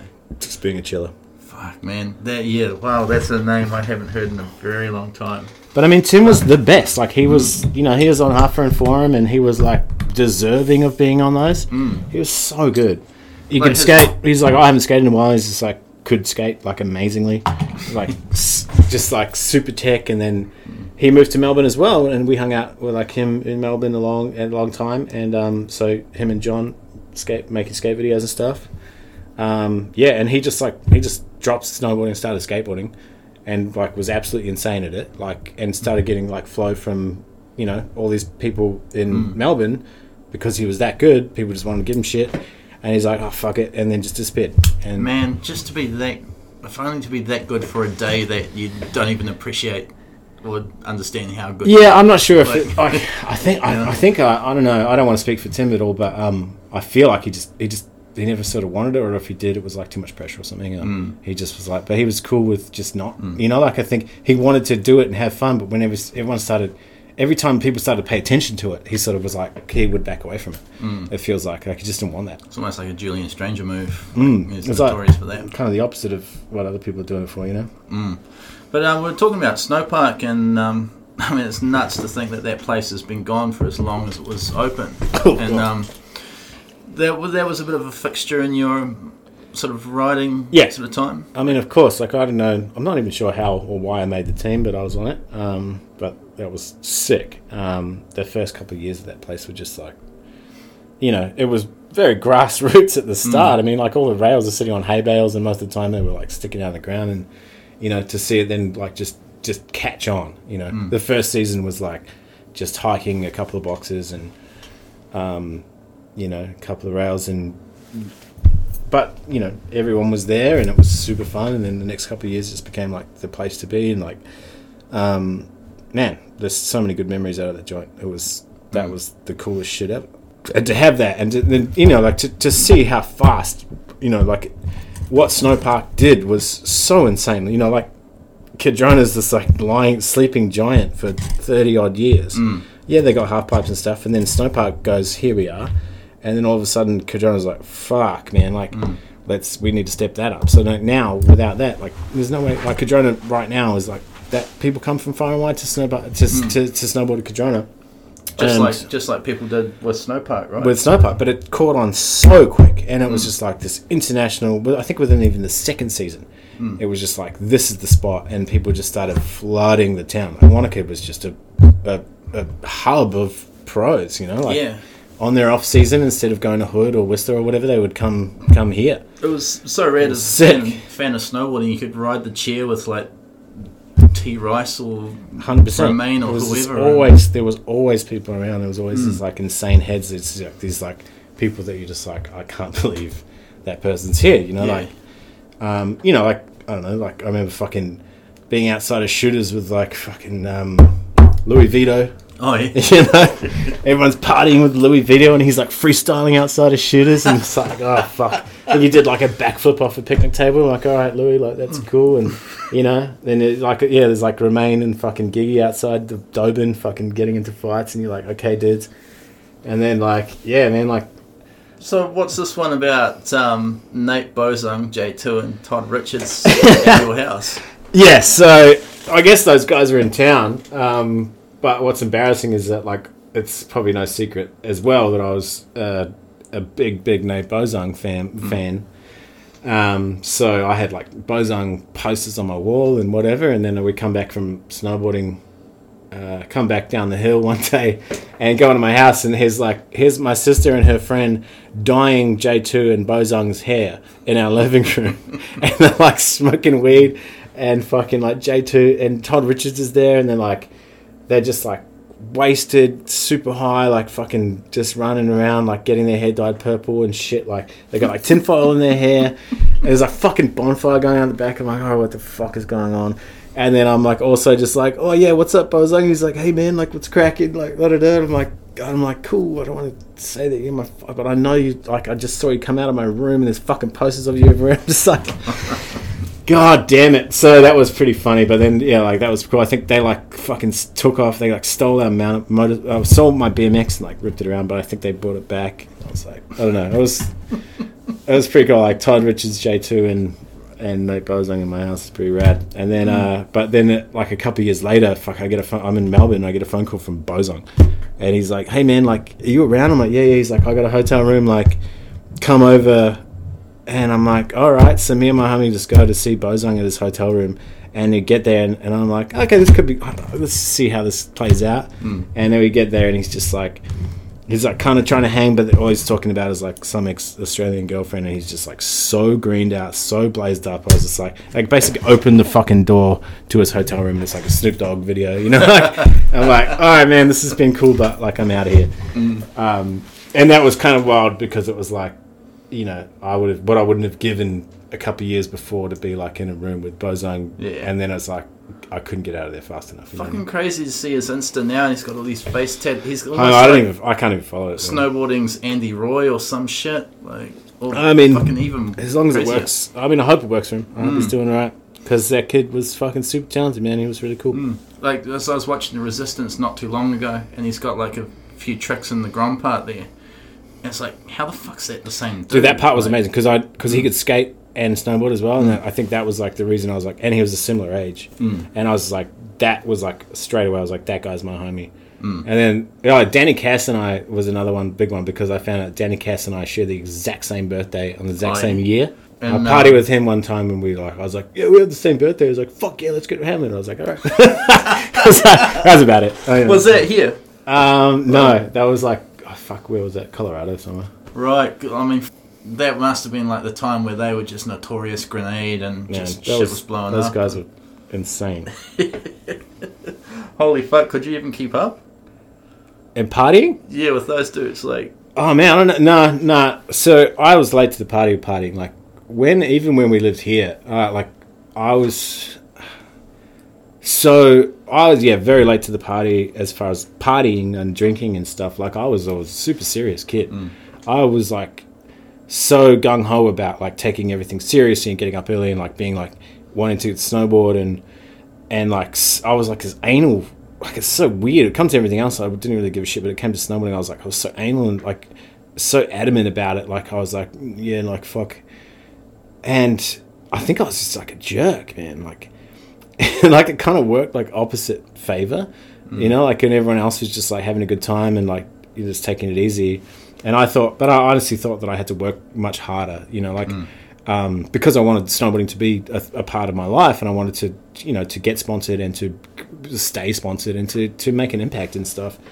I thought that, that you know, like that was going to help, but it kind of it kind of didn't. And I looked at Tim, Tim and Will Jackway. So you know, those guys are just like the Jackways were just like had that mellow fucking hmm. vibe of like everything's chill, and it played into their style and it played into the way they snowboarded. And like looking back now, I was like, fuck, man, if I was just like more mellow, I wouldn't have been so like in my head and like fucking worried about it because I was worried about everything. I was worried about what people would think. I was worried about how I looked and hmm. how, you know, like how it looks if I'm sponsored and if I'm not getting the right stuff and if I fucking, you know, like, and so that, that ended up with me like throwing fucking tantrums when things didn't go my way because I was like, I'm trying so hard and I'm breaking my body and I'm not getting these tricks that I want to do. And I work so fucking hard and I probably just needed to relax, you know, like, Yeah. and getting older is like, now that I think about it a lot more and especially now, like now, like when we talk about like skating, I'm like, I don't give a shit anymore. And I'm having a great time with it. And I, mm. I just kind of want to take all that back and be like, fuck, man, I should have just been like, let's just relax and enjoy this for what it is. But at the time, back then, it was like, okay, this is where I want to be, and I feel like I have to work really fucking hard. Um, and then yeah, and then I didn't. I mean, no, then I and then I sort of like finally like started figuring it out and started partying and having a fucking great time. And then, um, but I mean, eventually, like I partied a lot and probably too much, and then it was like, I think that's you know that kind of brings us out to like the day I fucking just quit because I was like, in Utah, I'd I'd flown from I like. I like flew into LA and I was supposed to be in Utah next day and I like had some homies in LA. I just ended up spending like a couple weeks or like a, like six days in Los Angeles and then went and then eventually got to uh, Salt Lake. And then me and my friend would like take a couple laps. Like I'd go out to the backcountry to film and end up just sitting there like just It was this the, during the cheated. Yeah, I think this is sort of that time where that, that video part is like not great. it's just a bunch of fucking around shit. But at the same time, that was probably like, having the most fun because I wasn't trying like super hard like that. So I kind of like that part because of the fucking. I love it. It's just like Yeah. it's a good time. That whole video is like that, and I was kind of like, yeah.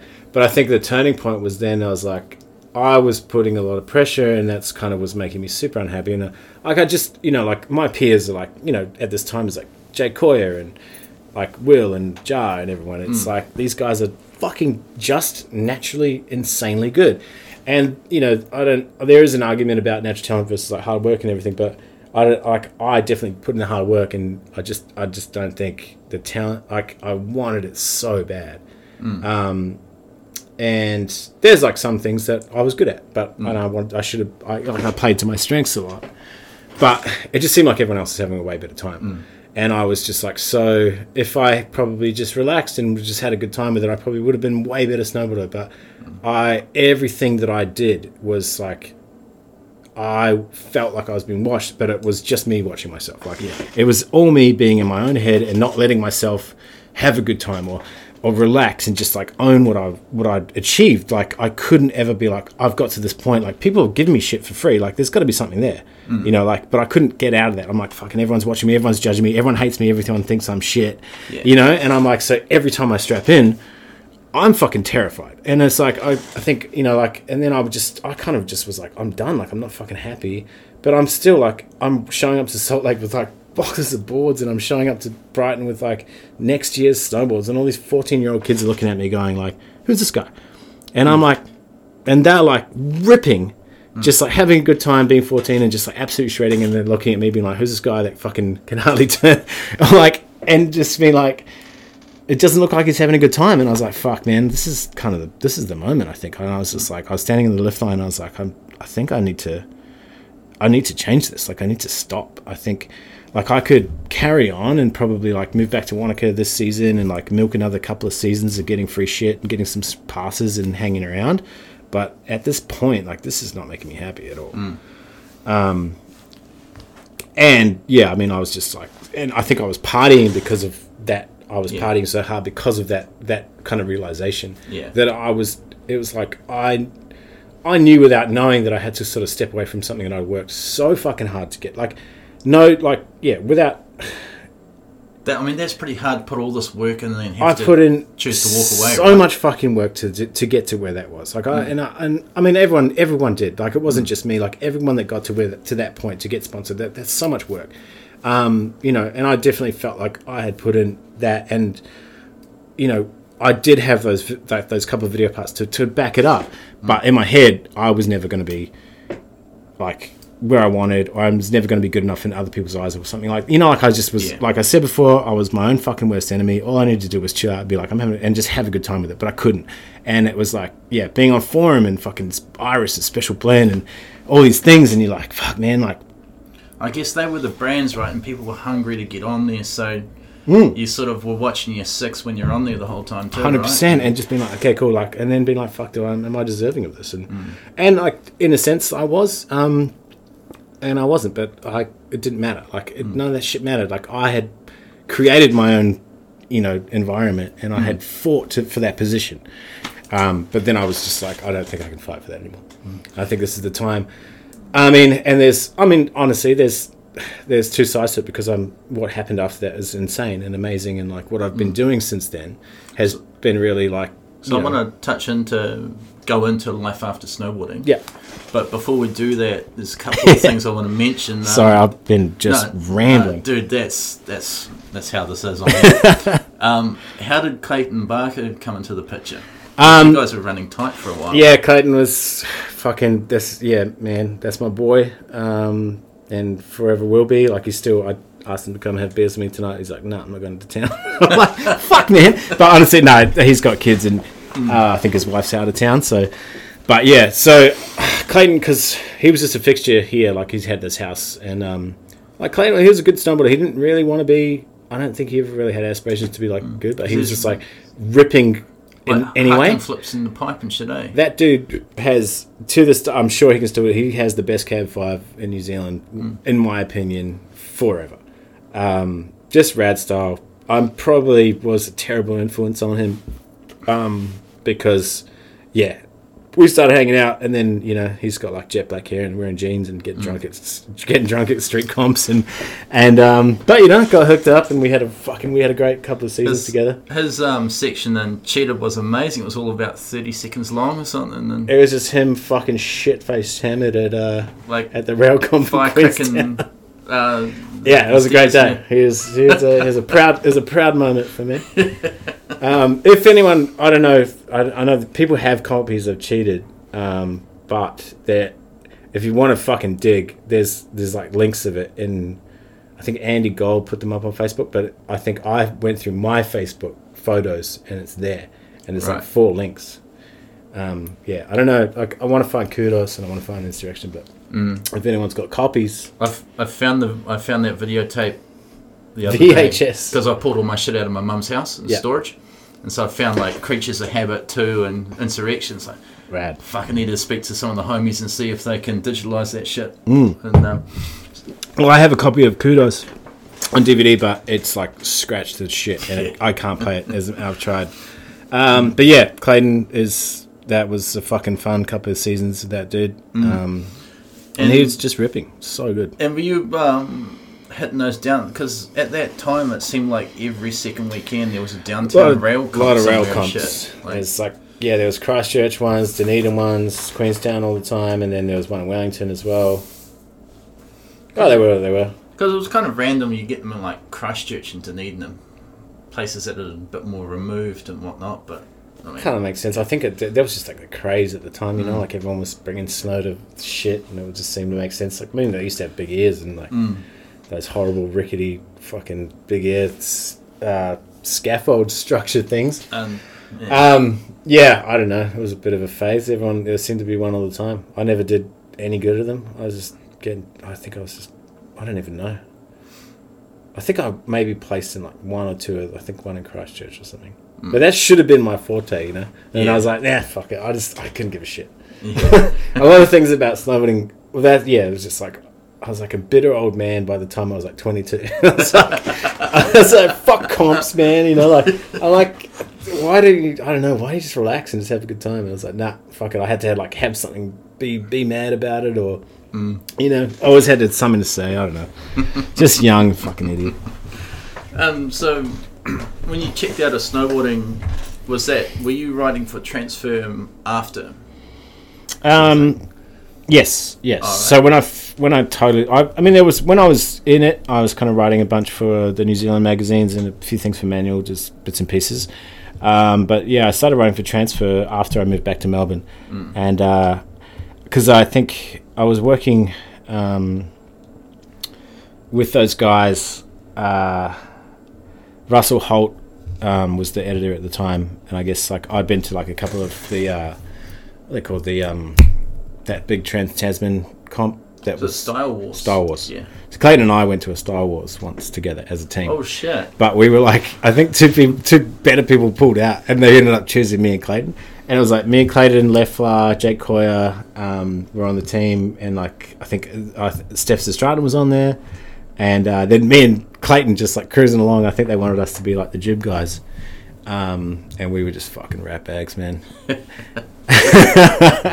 we just were like, well, we're in Australia, let's just go for it, and it was really sick. But um, so Russell Holt kind of uh, was looking after me. I th- well, this I think it would sort of tied in with like what happened with like boardboarding and stuff. Um, when I moved to Australia, I thought I was completely done, but I mean, I just could never get get rid of it. Like snowboarding stays with you forever. Like I, from the day I left, I've always thought about it. Like every day, I'm still like a super nerd, like looking at all the websites. And same with skateboarding. This is like, I just yeah. There's not a day that goes by I don't think about snowboarding. And the day that I left, and like you know, like you look at people that are like stayed in it, like still like RMB for instance, mm. like still they're just like killing it. Jars living and still living in Switzerland and grooming and building parks and like completely, you know, Will and Abby, like everyone's just still in it and they're doing mm. well and they're doing great things and, um, you know, that's and they get to snowboard every day.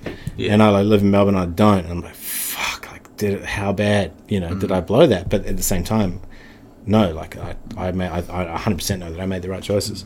So what Um, was um, boardboarding? So yeah, I guess so. All of the Australian stuff came about because I moved. I was living in Melbourne and I hadn't snowboarded in a few years, and my friend Mark Baker, um, who was like, kind of like at the time he was like Australia's version, I guess, of me. He was like the dude wearing the pink leather jackets and the tight pants and jumping downstairs and stuff. Um, and we had met in Salt Lake City he hit me up and said there's a forum um, competition called ballboarding. It's like a rail jam. Uh, and I hadn't snowboarded in a couple of years, and so we went. I borrowed some gear, and I think we're just fucking around. And I ended up, I think I placed in it without even trying or something. I was like, oh shit, this is super fun. Um, so then after that, we sort of approached. I was like, well, John Waddell was there as well. This is like he'd moved out because we were in the band together, and you know he was filming skating and music videos. Like, let's just like we should go back there and create this sort of like web webisode thing. So yeah, we hit up Forum, we have hit up Transfer. They they were all about it. So they just sent us a couple of days each week to to just cruise around. Uh, boardboarding episodes. I don't know if you can find them or watch them. They're like that mountain is like literally. There's nothing there. It's like it's pretty much the the learner's slope of Cardrona, but with some trees scattered around. Like so to f- actually make these episodes was like we were just like anything we could find. like what are we fucking gonna do today? There's like there's no jumps, there's no cliffs, there's no off. Like it's so mellow that like you can't even get speed to like do it like to hit something to do it like it's these yeah like that but we just had the sickest time um and snowboarding in australia is, is wild and yeah Baw Baw is just like you know you've got Hotham and Falls and Perisher and all these like places that are big and like sick and that but they're like expensive man. Australia is nuts for that. Like you you just that like you think Australia uh, you think New Zealand's like a, it's a rich man's game? Like try, you try to spend one day at Mount Buller and you're fucking broke. What's nuts how sort of like working at Cardrona, like it's cheaper for the Aussies to come over to. it's cheaper to come here, for, a week with a passes rental car and accommodation Yeah. than it is to go for like a weekend at Mount Buller it's fucking insane Crazy, eh? Mm-hmm.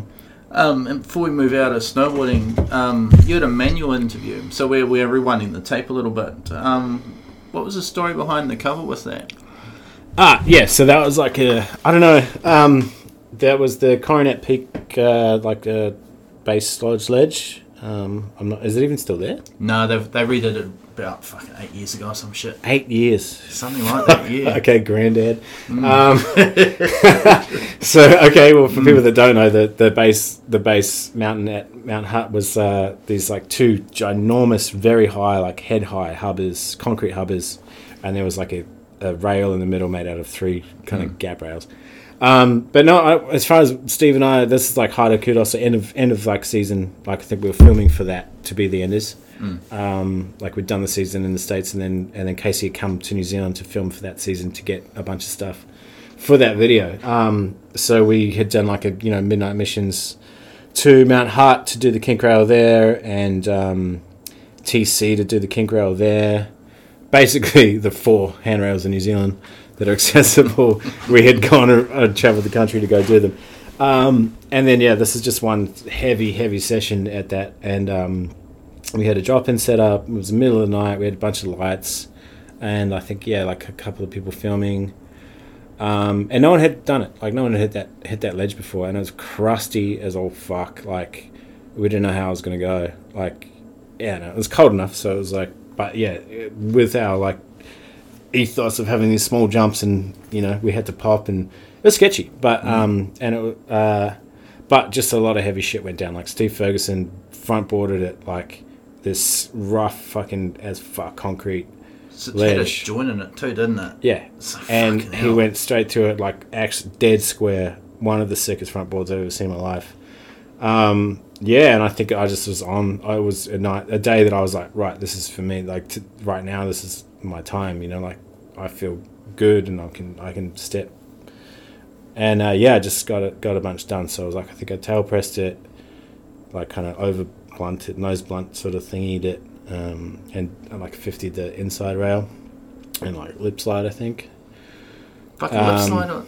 Fuck, that's um considering the height you've got to get up on that. That's fucking pretty bonkers. Yeah, so I was like, I tail press and nose press like over kind of crooks, I guess, or whatever that doesn't exist. But anyway, and then, but the like the thing that I'm most proud of was the inside 50-50 on the rail, the between the ledges, because like no one had done that in New Zealand. I Mm. think I'd only ever seen like a couple of other people in, in videos actually do it.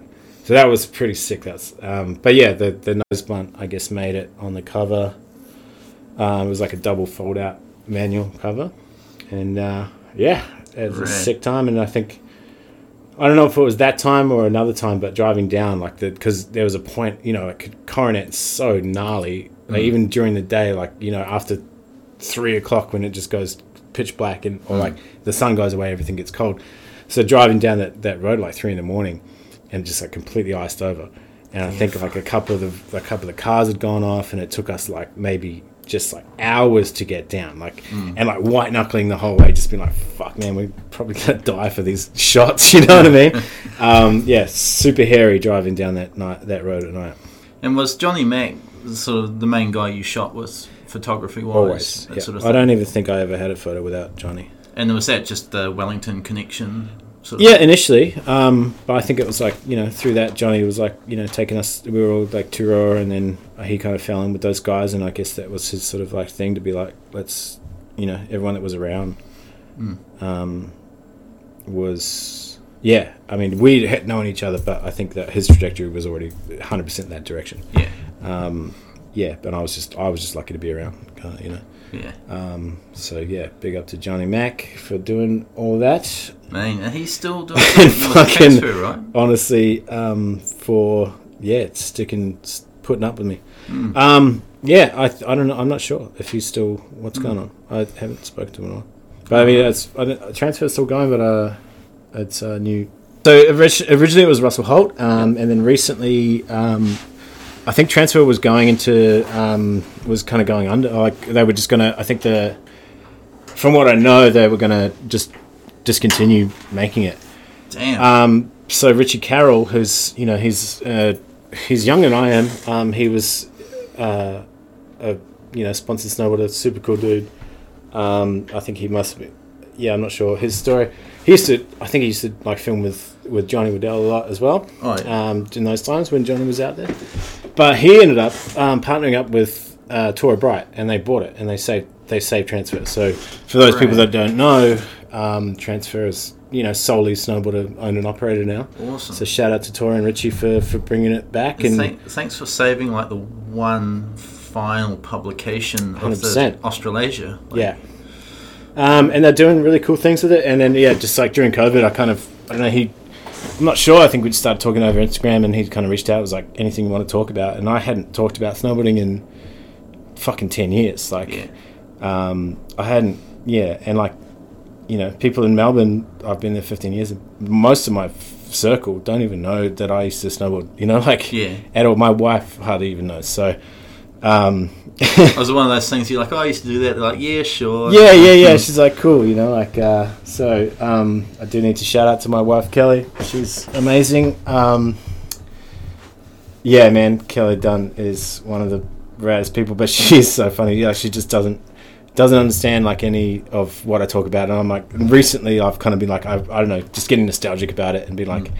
Like I said, like we were talking about, is like you don't ever stop becoming a snowboarder, you know, Yeah. or like being a snowboarder. So I just like, and recently because I I haven't done it, and I you know like after the boardboarding thing sort of stopped, it's just like it just sort of ended like. And but I haven't my will to go snowboarding and just like now it's different. Like I don't want to go hit street rails. I just literally want to go and turn with my homies and just like get some get some turns in and just. Um, so that's like the pledge now, but it's really funny because like you know my wife is like she grew up on the Gold Coast and she's like a surfer girl and she like mm. used to date pro surfers and she grew up like lying on the beach and she just has no idea about like about snowboarding. I think you know like we are watching Game of Thrones or something and she's like there's like winter's coming and like there's a full blown like storm and and she's sort of like oh so it's like is that what it's like? And I'm like she's like why would you ever be outside in that? I'm like you know like some days we used to pay to do that to sit mm. on the chairlift and like sideways sleep and be at Turoa And ask yourself the being same question. you're like, no, yeah, we used to pay for that. Like just to just sit on the chairlift and get pelted in the face by like sideways sleep and be like pretend that we were stoked about it. But honestly, I I think we probably were. Like mm. you know, like there was some times like in Snowpark as well, like where we used, it just used to be terrible and it was like you know, there's a couple of days it's like fuck it, you know, we're here, we might as well just go snowboarding. And just like hiking a box for hours in this in the in the shittiest weather, and having those are some of the best days that I that remember. you know? turned out to be the best The sessions best, sometimes, like- eh? Yeah, Yeah. it's yeah. So that's pretty funny. Um, but yeah, so um, I guess through throughout COVID and me thinking about it a lot, uh, Richie reached out and uh, I started just um, to put some. He's like, if anything you want to kind of say, like let's just do it. So I ended up just uh, in the last year writing a bunch more about it and um, just thinking about it a lot. And I, I did like a couple of episodes, a couple of like articles, kind of like a, just like a fucking rant, just some old man ranting um, on transfer. Um, and it turned out pretty cool. Like I'm happy with it, and it just, but it just got me thinking again. You know, like I just, I, I just can't wait for the season. I've like finally, like my work life has been pretty insane, um, and everything always seems to fall on like winters, and I just haven't been able to get away. And like now I'm in a position where I can, and this year I'm, I'm absolutely coming back. So what's the trans? it's not going to be a comeback. I'm not going to like come back and get clips or anything, but I, I'm going to take an actual like, uh, it just like this this year is just like I'm going to take time to just go and enjoy snowboarding and just get back on the mountain and just So have what's the Trans Tasman bubble? Will, we see you back over on these shores Yeah. riding a snowboard? Hundred percent. Rad. I'm here. Um, I missed out on a heli trip last year, which was oh, because of because of COVID. COVID. and I've never been on a heli trip, so that's like you know that's every snowboarder's fucking Yeah, that's yeah. a bucket list shit. And uh, yeah, it was all teed up, and then COVID hit, and my brother and Jane because it was for her birthday, so they went and Mm. um, they absolutely scored it, and I'm so hyped for them because it's something that they wanted, but I know that I was supposed to be there. so now it's just like now it's So- strictly my bucket list. 2021 rebate. 2021 on the yeah. I mean, even if it's just cruising through Cardrona, like, oh man, I'm I'm ready. I'm so hyped. So I want to rewind the tape back a little. I, I do that a lot. Mm-hmm. Um, something about uh, DC Mountain Lab, Devun Walsh and Travis Parker. Yeah. Um. So I think I touched on before, like the guys that, that I used to hang out with in um, Salt Lake City, Team Thunder. Um. And at that time, those guys were just sort of like coming up as well. Everyone was starting to get kind of looked after. Jake and Ryan Debenham. Um, Ryan Debenham, Jake Welch is now. I mean, I mean, like not so much a household name, but like if you know, you Well know, known, Absinthe. yeah. He was in a lot of Absinthe films and on Forum for a long time. Um, but he was coming up. It was like Nick Dirks was in that crew as well, um, who ended up, you know, being huge on the Air Blaster dude, right? yeah. Yep. Um, and Ryan Debenham was like, basically DC were kind of like, uh, kind of like shopping these two kids like Ryan and, and Jake and being like offering them contracts and blah blah blah. But in that sta- in that time, we so, and you know they were kind of like chaperoning them and like kind of grooming them to, to come on board in DC.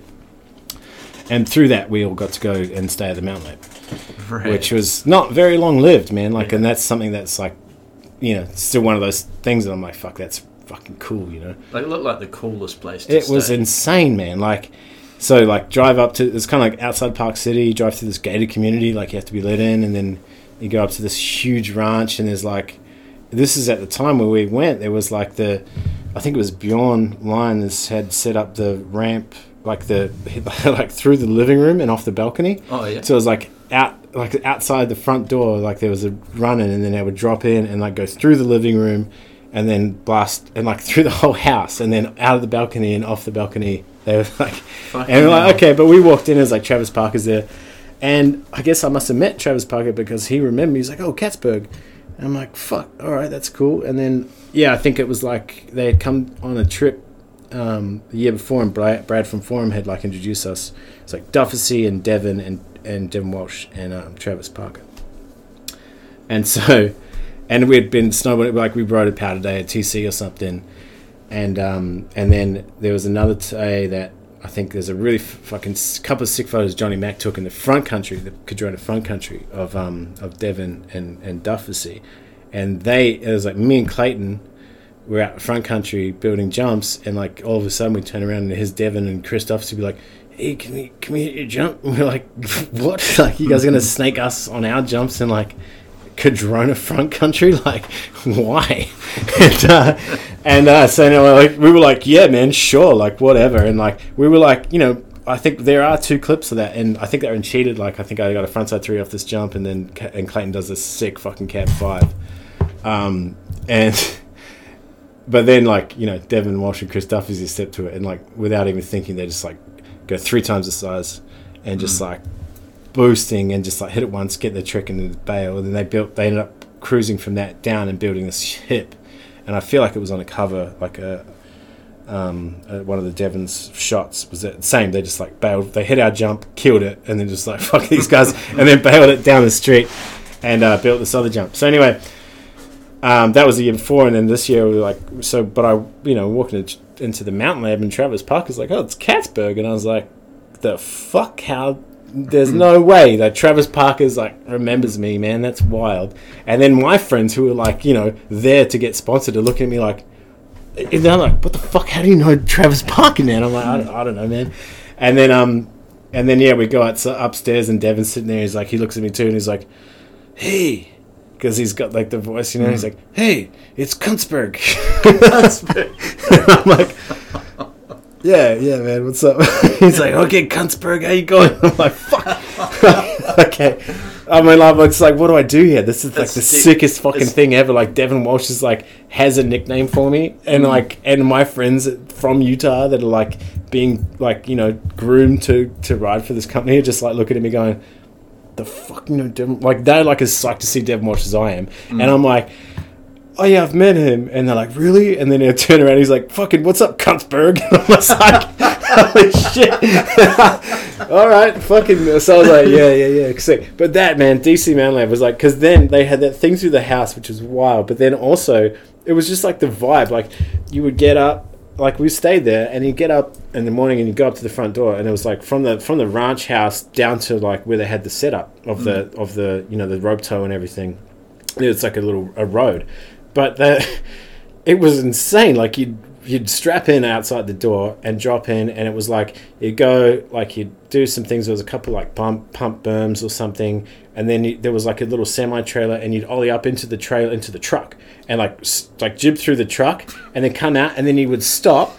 And then they had a fucking clay gun, so like a like a prop, like you'd stop after that, and then they'd give you a gun, and they'd shoot a clay fucking thing, and you'd hit it like and then you'd give it back and then carry on and hit some other more jumps and a, and a little rail and stuff and then that would get you to the park. And you're like this is fucking paradise. Wow. this is heaven on earth. This is the coolest shit. And it's like yeah me and my boys and then like yeah travis and and and devun as well being like yeah have, a- have a good time. I guess if there's one person get away with giving you that nickname, you're like, all right, whatever. It's Devun Walsh. Like, mm-hmm. like have it man. You can i fucking devun Walsh to call me anything. I'll be like yep sick. Mm. And the fact that he knew who i was was like whoa like i'm Yeah. done i'm good i'm i'm retired I mean, how long? yeah, like, how long was he like the best day? Like, for since, From since shorties. the get-go right through to talk about sort of life after snowboarding. So you ended up piecing out to Melbourne.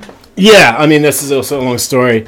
That day that I realised that it was time, um, a friend of ours was um, uh, the guy that I was living with at the time, he was gonna. He's like, I'm fucking done as well. I think it was just springtime, and we were kind of just sick of it, sick of Salt Lake City, and and by this stage, I've been there five years, and you know, I've got really good friends, and everything's happening. But um, he's like my fucking homie. is in LA, Los Angeles. He's like an upcoming actor. He just like was the love interest in a Mandy Moore film. He's like, let's just go to LA and fucking party.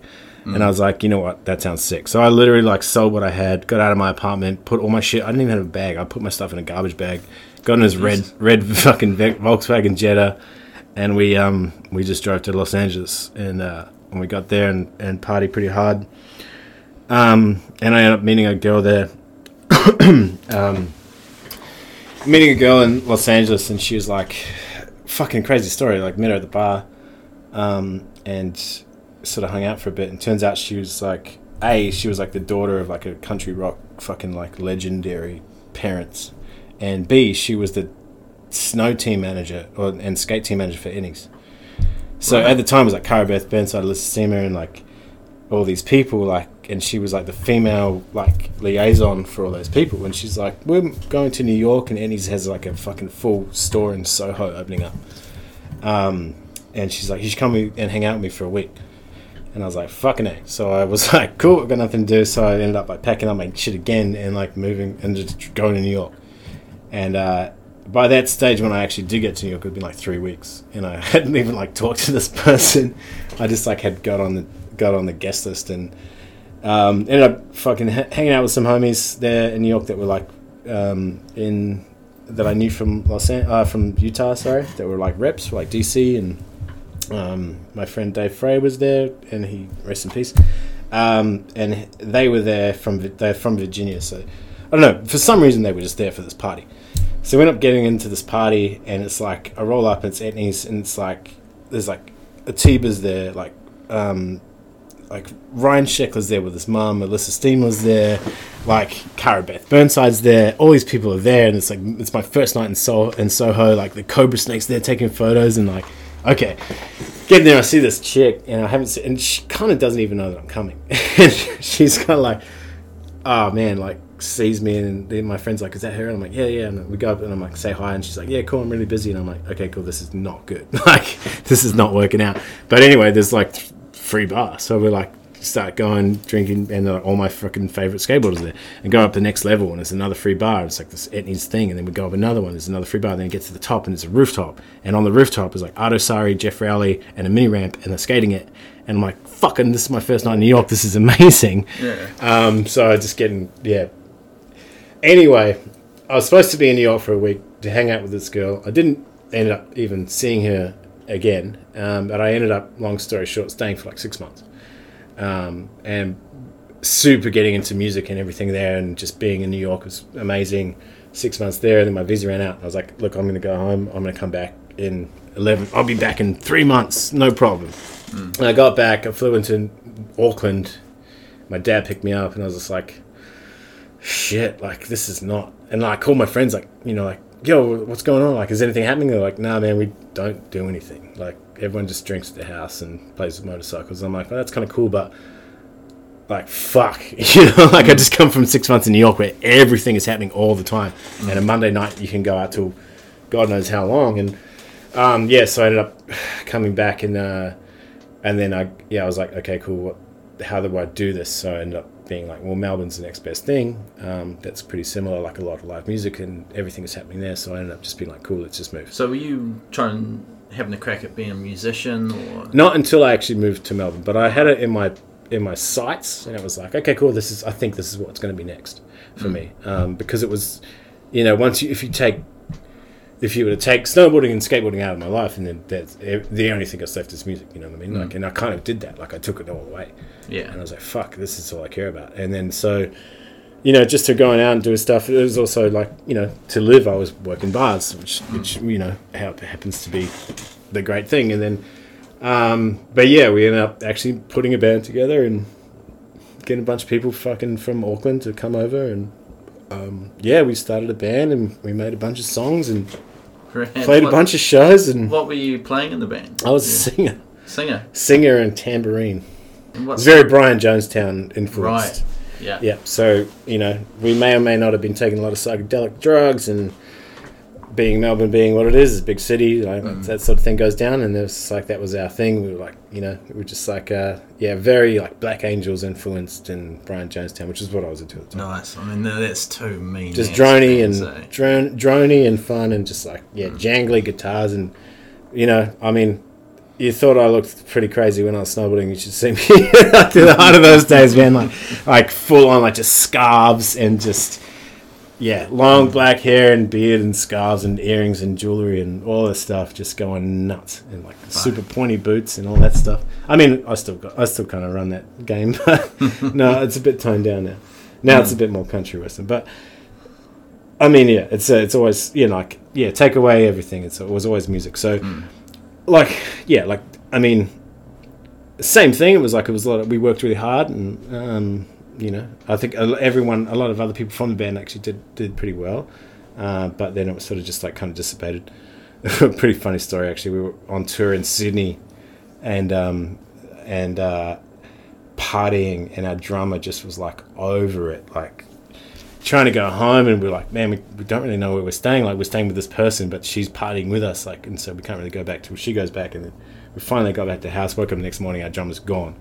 Like he's just like packed woke up packed up and just was like fuck these guys and just like got back and went went back to melbourne. Fuck, so you guys were too wild for the drummer. Then they were wild dudes as well. yeah. And so we ended up we still had three shows to play in sydney and he was just gone. So we ended up just like ringing it get a friend of ours and did that. But then after that it was kind of like well fuck all right you know whatever. And then yeah so after that it was like okay. Um, but i was always you know to pay to live in, and work in melbourne was like you know working bars and and eventually just yeah just working in bars and then um, you know getting promoted and managing bars and then managing bigger bars and then you know running full like hotels with like live music and five fucking levels and 400 people and I'm the boss you know like it's pretty wild I mean, you talk about pressure on forum. Uh, that's fucking pressure right there. Holy shit. yeah but that's like also just like part of the course it's just your job you know Mm. um, but yeah so that, that was kind of crazy with just, yeah, just running running big bars and then it was sort of like a bunch of us got together and we're like fuck if we you know this is what we make a week being managers of these places like imagine if we could start our own thing and get paid like even less we'd still be stoked and we own it you know Mm. Um, so yeah, we ended up like looking for like quite a while, looking at a bunch of places to, to, to get our hands on to like lease, and then we ended up choosing one that was like probably not the best choice. Like it was like on paper just not a good spot, like off the fucking beaten track. Um, but it was all we could afford, and um, it was kind of like the only place people that would let us do something. And we so we ended up getting in like putting all our money in, getting in this place, and turning it around and turning into what became Sweetwater Inn. Um, and yeah, that was like you know I think all in all we spent like maybe seventeen thousand dollars to do the fit out, which is nothing. Um, opened the doors and I, th- I don't know man we just hit a nerve and it just went absolutely bananas and it's like the first night we opened it was like heaving through the streets and then it just just carried on and people, people were thirsty just at the time yeah it was like it's like uh you know Sweetwater was like a kind of like it was like a Texas bar slash Outback Australia. Mm. You know, like a Texas dive bar, and it just it just hit a nerve. You know, like it was just at the time it was like everything was very pretentious, and we just kind of came on. was like, here's a fucking like everything's every tin is like everything's in cans for five bucks. You know, like. Mm. Um, and we just played Creedence all the time, you know, like, Mm. and it just went absolutely nuts, and and then that sort of started. That was the start of everything. It was really sick. Um, yeah, just hit a nerve. That was like funny. Like another story is like well, that year, like the bar awards that happen every year was like um, they do you know like you know best new bar and all this stuff, and they, they kind of made it uh, a, a genre. It's like best fit out. Um, and then we won the best fit out award, but the, the, the awards were ha- were at a bar that cost eleven million dollars to fit out. This like Right. huge nightclub, and they hosted those awards, and we spent seventeen thousand dollars, and we're sitting and standing inside. Uh, Eleven million dollar fit out, holding the trophy for best fit out, and we're like, "Fuck you guys, we're fucking out of here." We were like, we didn't even stay for the party. We got our trophy, we went straight back to our bar, just lined it up with shots, and like fucking went for it. It was great yeah, and then yeah, since then it's been like yeah, I think we've done what now? I've owned five five bars, and I've had my hand in like in in building seven.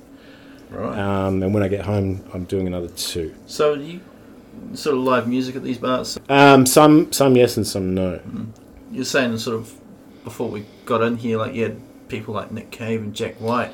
Oh, that's just like yeah. Leonard's is like uh, w- I think Jack White came through because uh, we had the Raconteurs are playing, um, and we like just shot the managers some messages and um, ended up having them do the after party at our bar um, and DJing. And but Jack White's like notoriously like you know the, those guys don't usually come out, but like the dudes from the Raconteurs are like also Queens of Stone Age, and they were like, yeah, man, we're keen, we'll come and DJ.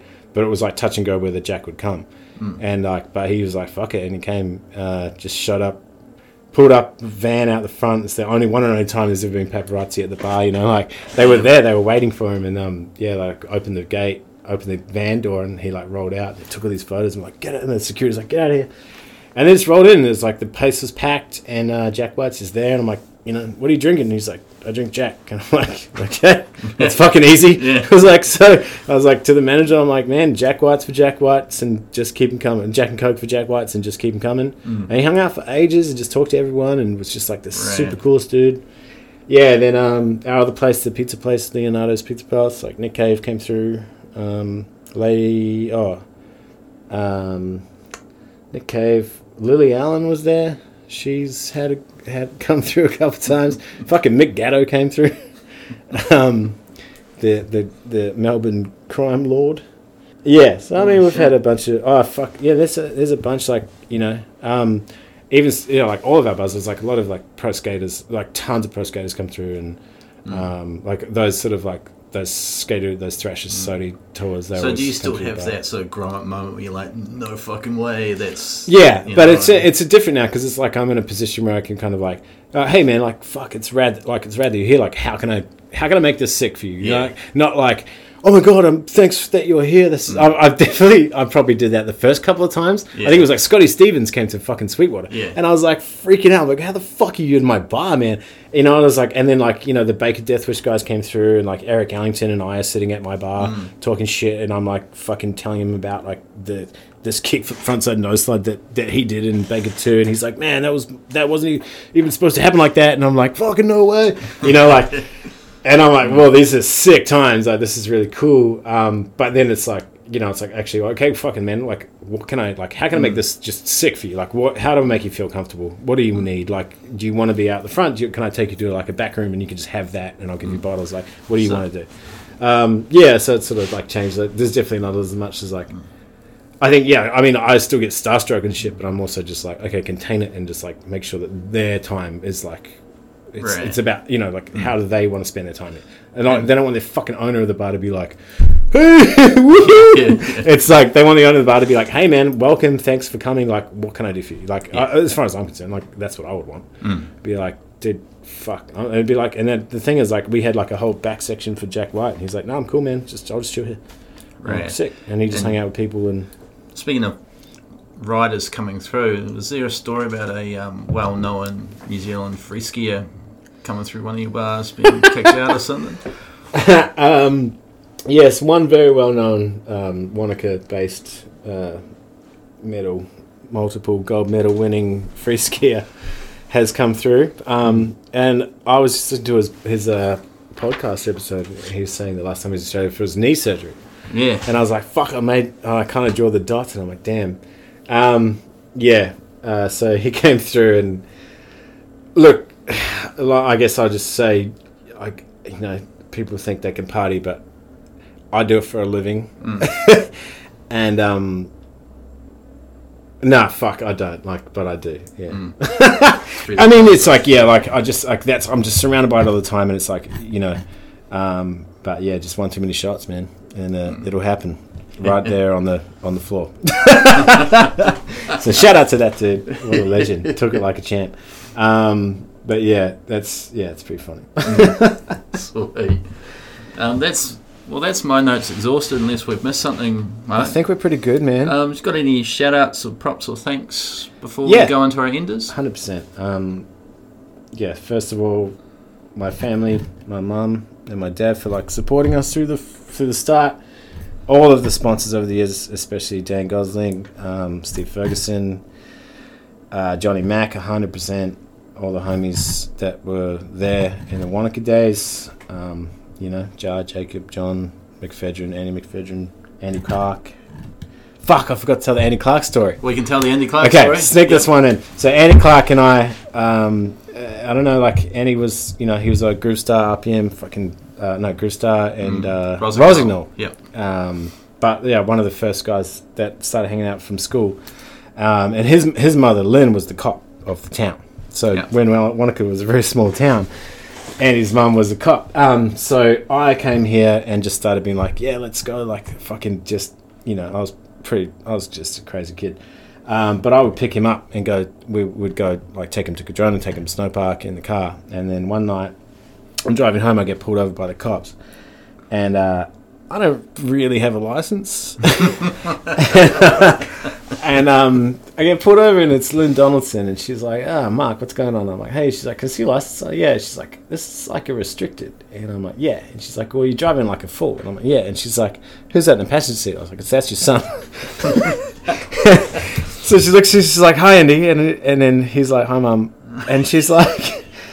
What the fuck? She's just like, you come and pick up my son every day from to from like to go snowboarding and drive a Cardrona. I'm like, yeah, and she's just like, oh fuck, what do I do? Like, she's like, get out of the car. Andy, drive Mark, because he had a full license as well. so she's like, get the fuck out of the car. Andy, drive him home. I'll come and get you. And then she's like, just go and get your goddamn fucking license, like, because it's been like six months now. So I'm sorry, Lynn. Uh, shout out Lynn Donaldson. Um, I was a very bad influence on that guy too. Um, Hi, Mum. Ah, yeah. Um, so all those guys, and uh, yeah, my wife, my family, all my homies. Um, wow, man, that's it. You for having me on here. Oh, All the old dudes as well, like the guys that came before us. Like, okay, if I didn't mention Nick Burke for having the best method. Um, I also wanted to mention the first time I ever saw Joel Westcott, which is when I came for a trip and was going up TC, and like I think my brother was like, "Oh, that's Joel," and he just like ripping down the triple tree and just blast the sickest, smoothest switchback side one I've ever seen. And I was like, on an option board, and I was like, okay, that is that's what it's all about. So shout out Joel Westcott, Casey Loader, hundred percent. Uh, for bringing us all over for all those years, Ruben Bryan as well for being the surrogate older brother, um, and everyone else. That's it, man. Cool. Well, Sorry if I forgot you. I love him. Matt O'Brien, who gets one. Tell your friends you love him. Um, well, we'll move into our enders now. Um, Enders, um, what do we got? Oh, yeah. Okay, cool. uh, favorite rider. Oh, fuck. Uh, Salasnek. Noah Salasnek. Uh, favorite mountain. Uh, Treble Cone, 100%. Sweet. Favorite board. I'd like to say the Jamie Lynn that I never got to ride. Um, but, um, fuck yeah, that's it. Because everything else, man, the worst, I can tell you the worst part was the fucking banana. Not a fan. Didn't work for me. yeah. Sweet. Uh, favorite video part. Shit. Um, Hebel. Love hate. Uh, favorite gig. Uh, okay, so yeah, have to be Murder City Devils um, when they broke up and then they were supposed to reunite. Uh, well, they reunited and it was supposed to be for the last time. So I actually flew back to Los Angeles to just strictly to go see the Murder City. Uh, stayed at the Roosevelt. Fucking insane. Right. Good. Uh, mm, yeah, and equal with Nick Cave and the Bad Seeds and Jonathan Richman in, in uh, San Francisco. So, Huge. man, yeah. Um, favorite city. Melbourne. Favorite track. Backlit. Favorite board graphic. Ooh. Um, do I say it's Salasnek or fuck? There's got to be better, but it's like it's such a broad I question. mean, it- it's an. It's I an fucking iconic- this unit Cora man, hundred percent. That's like that has a lot of. Yeah, there's. I think that's one of the first ones where I was like, "Wow, that's a sick board." Yeah. So shout out Quint and Ollie. Mm. I did an um, interview in high school Yeah. with Ollie Brunton. I uh, was in a journalism class, and I I hunted him down and talk, and I met him at the coffee shop and did an interview him for the school magazine. Rad. I think he remembers it. He he actually uh, he sent me a message on Instagram the other day because I said something about the method that you posted on here. Sick. So bringing people together, Sidehead Podcast, and shout out Sidehead Podcast. Thanks for having Ah, us, sweet. Um, best method. Nick Burke. Final bonus question. Maybe my brother will be fucking mad. Second best, Rowan Katzberg. But first best, sorry man, it's Nick Burke. Oh, Nick yeah. Burke, TC quarter pipe, That uh, sequence shot in the magazine. hundred eh? percent man. Yeah, it's fucking a shout out. That dude, yeah, absolutely. And bonus question: What's the key to a good method? I wish I knew. Oh, I'm garbage at him. Let's ask Nick Burke, who's just around the corner. Meanwhile, that's us. Uh, thank you so much for your time, Mark. Man, and thank you for having me again. Um, an honour to be here. And hopefully, we'll see you up the mountain this winter. This is the plan. Joyce. Right on.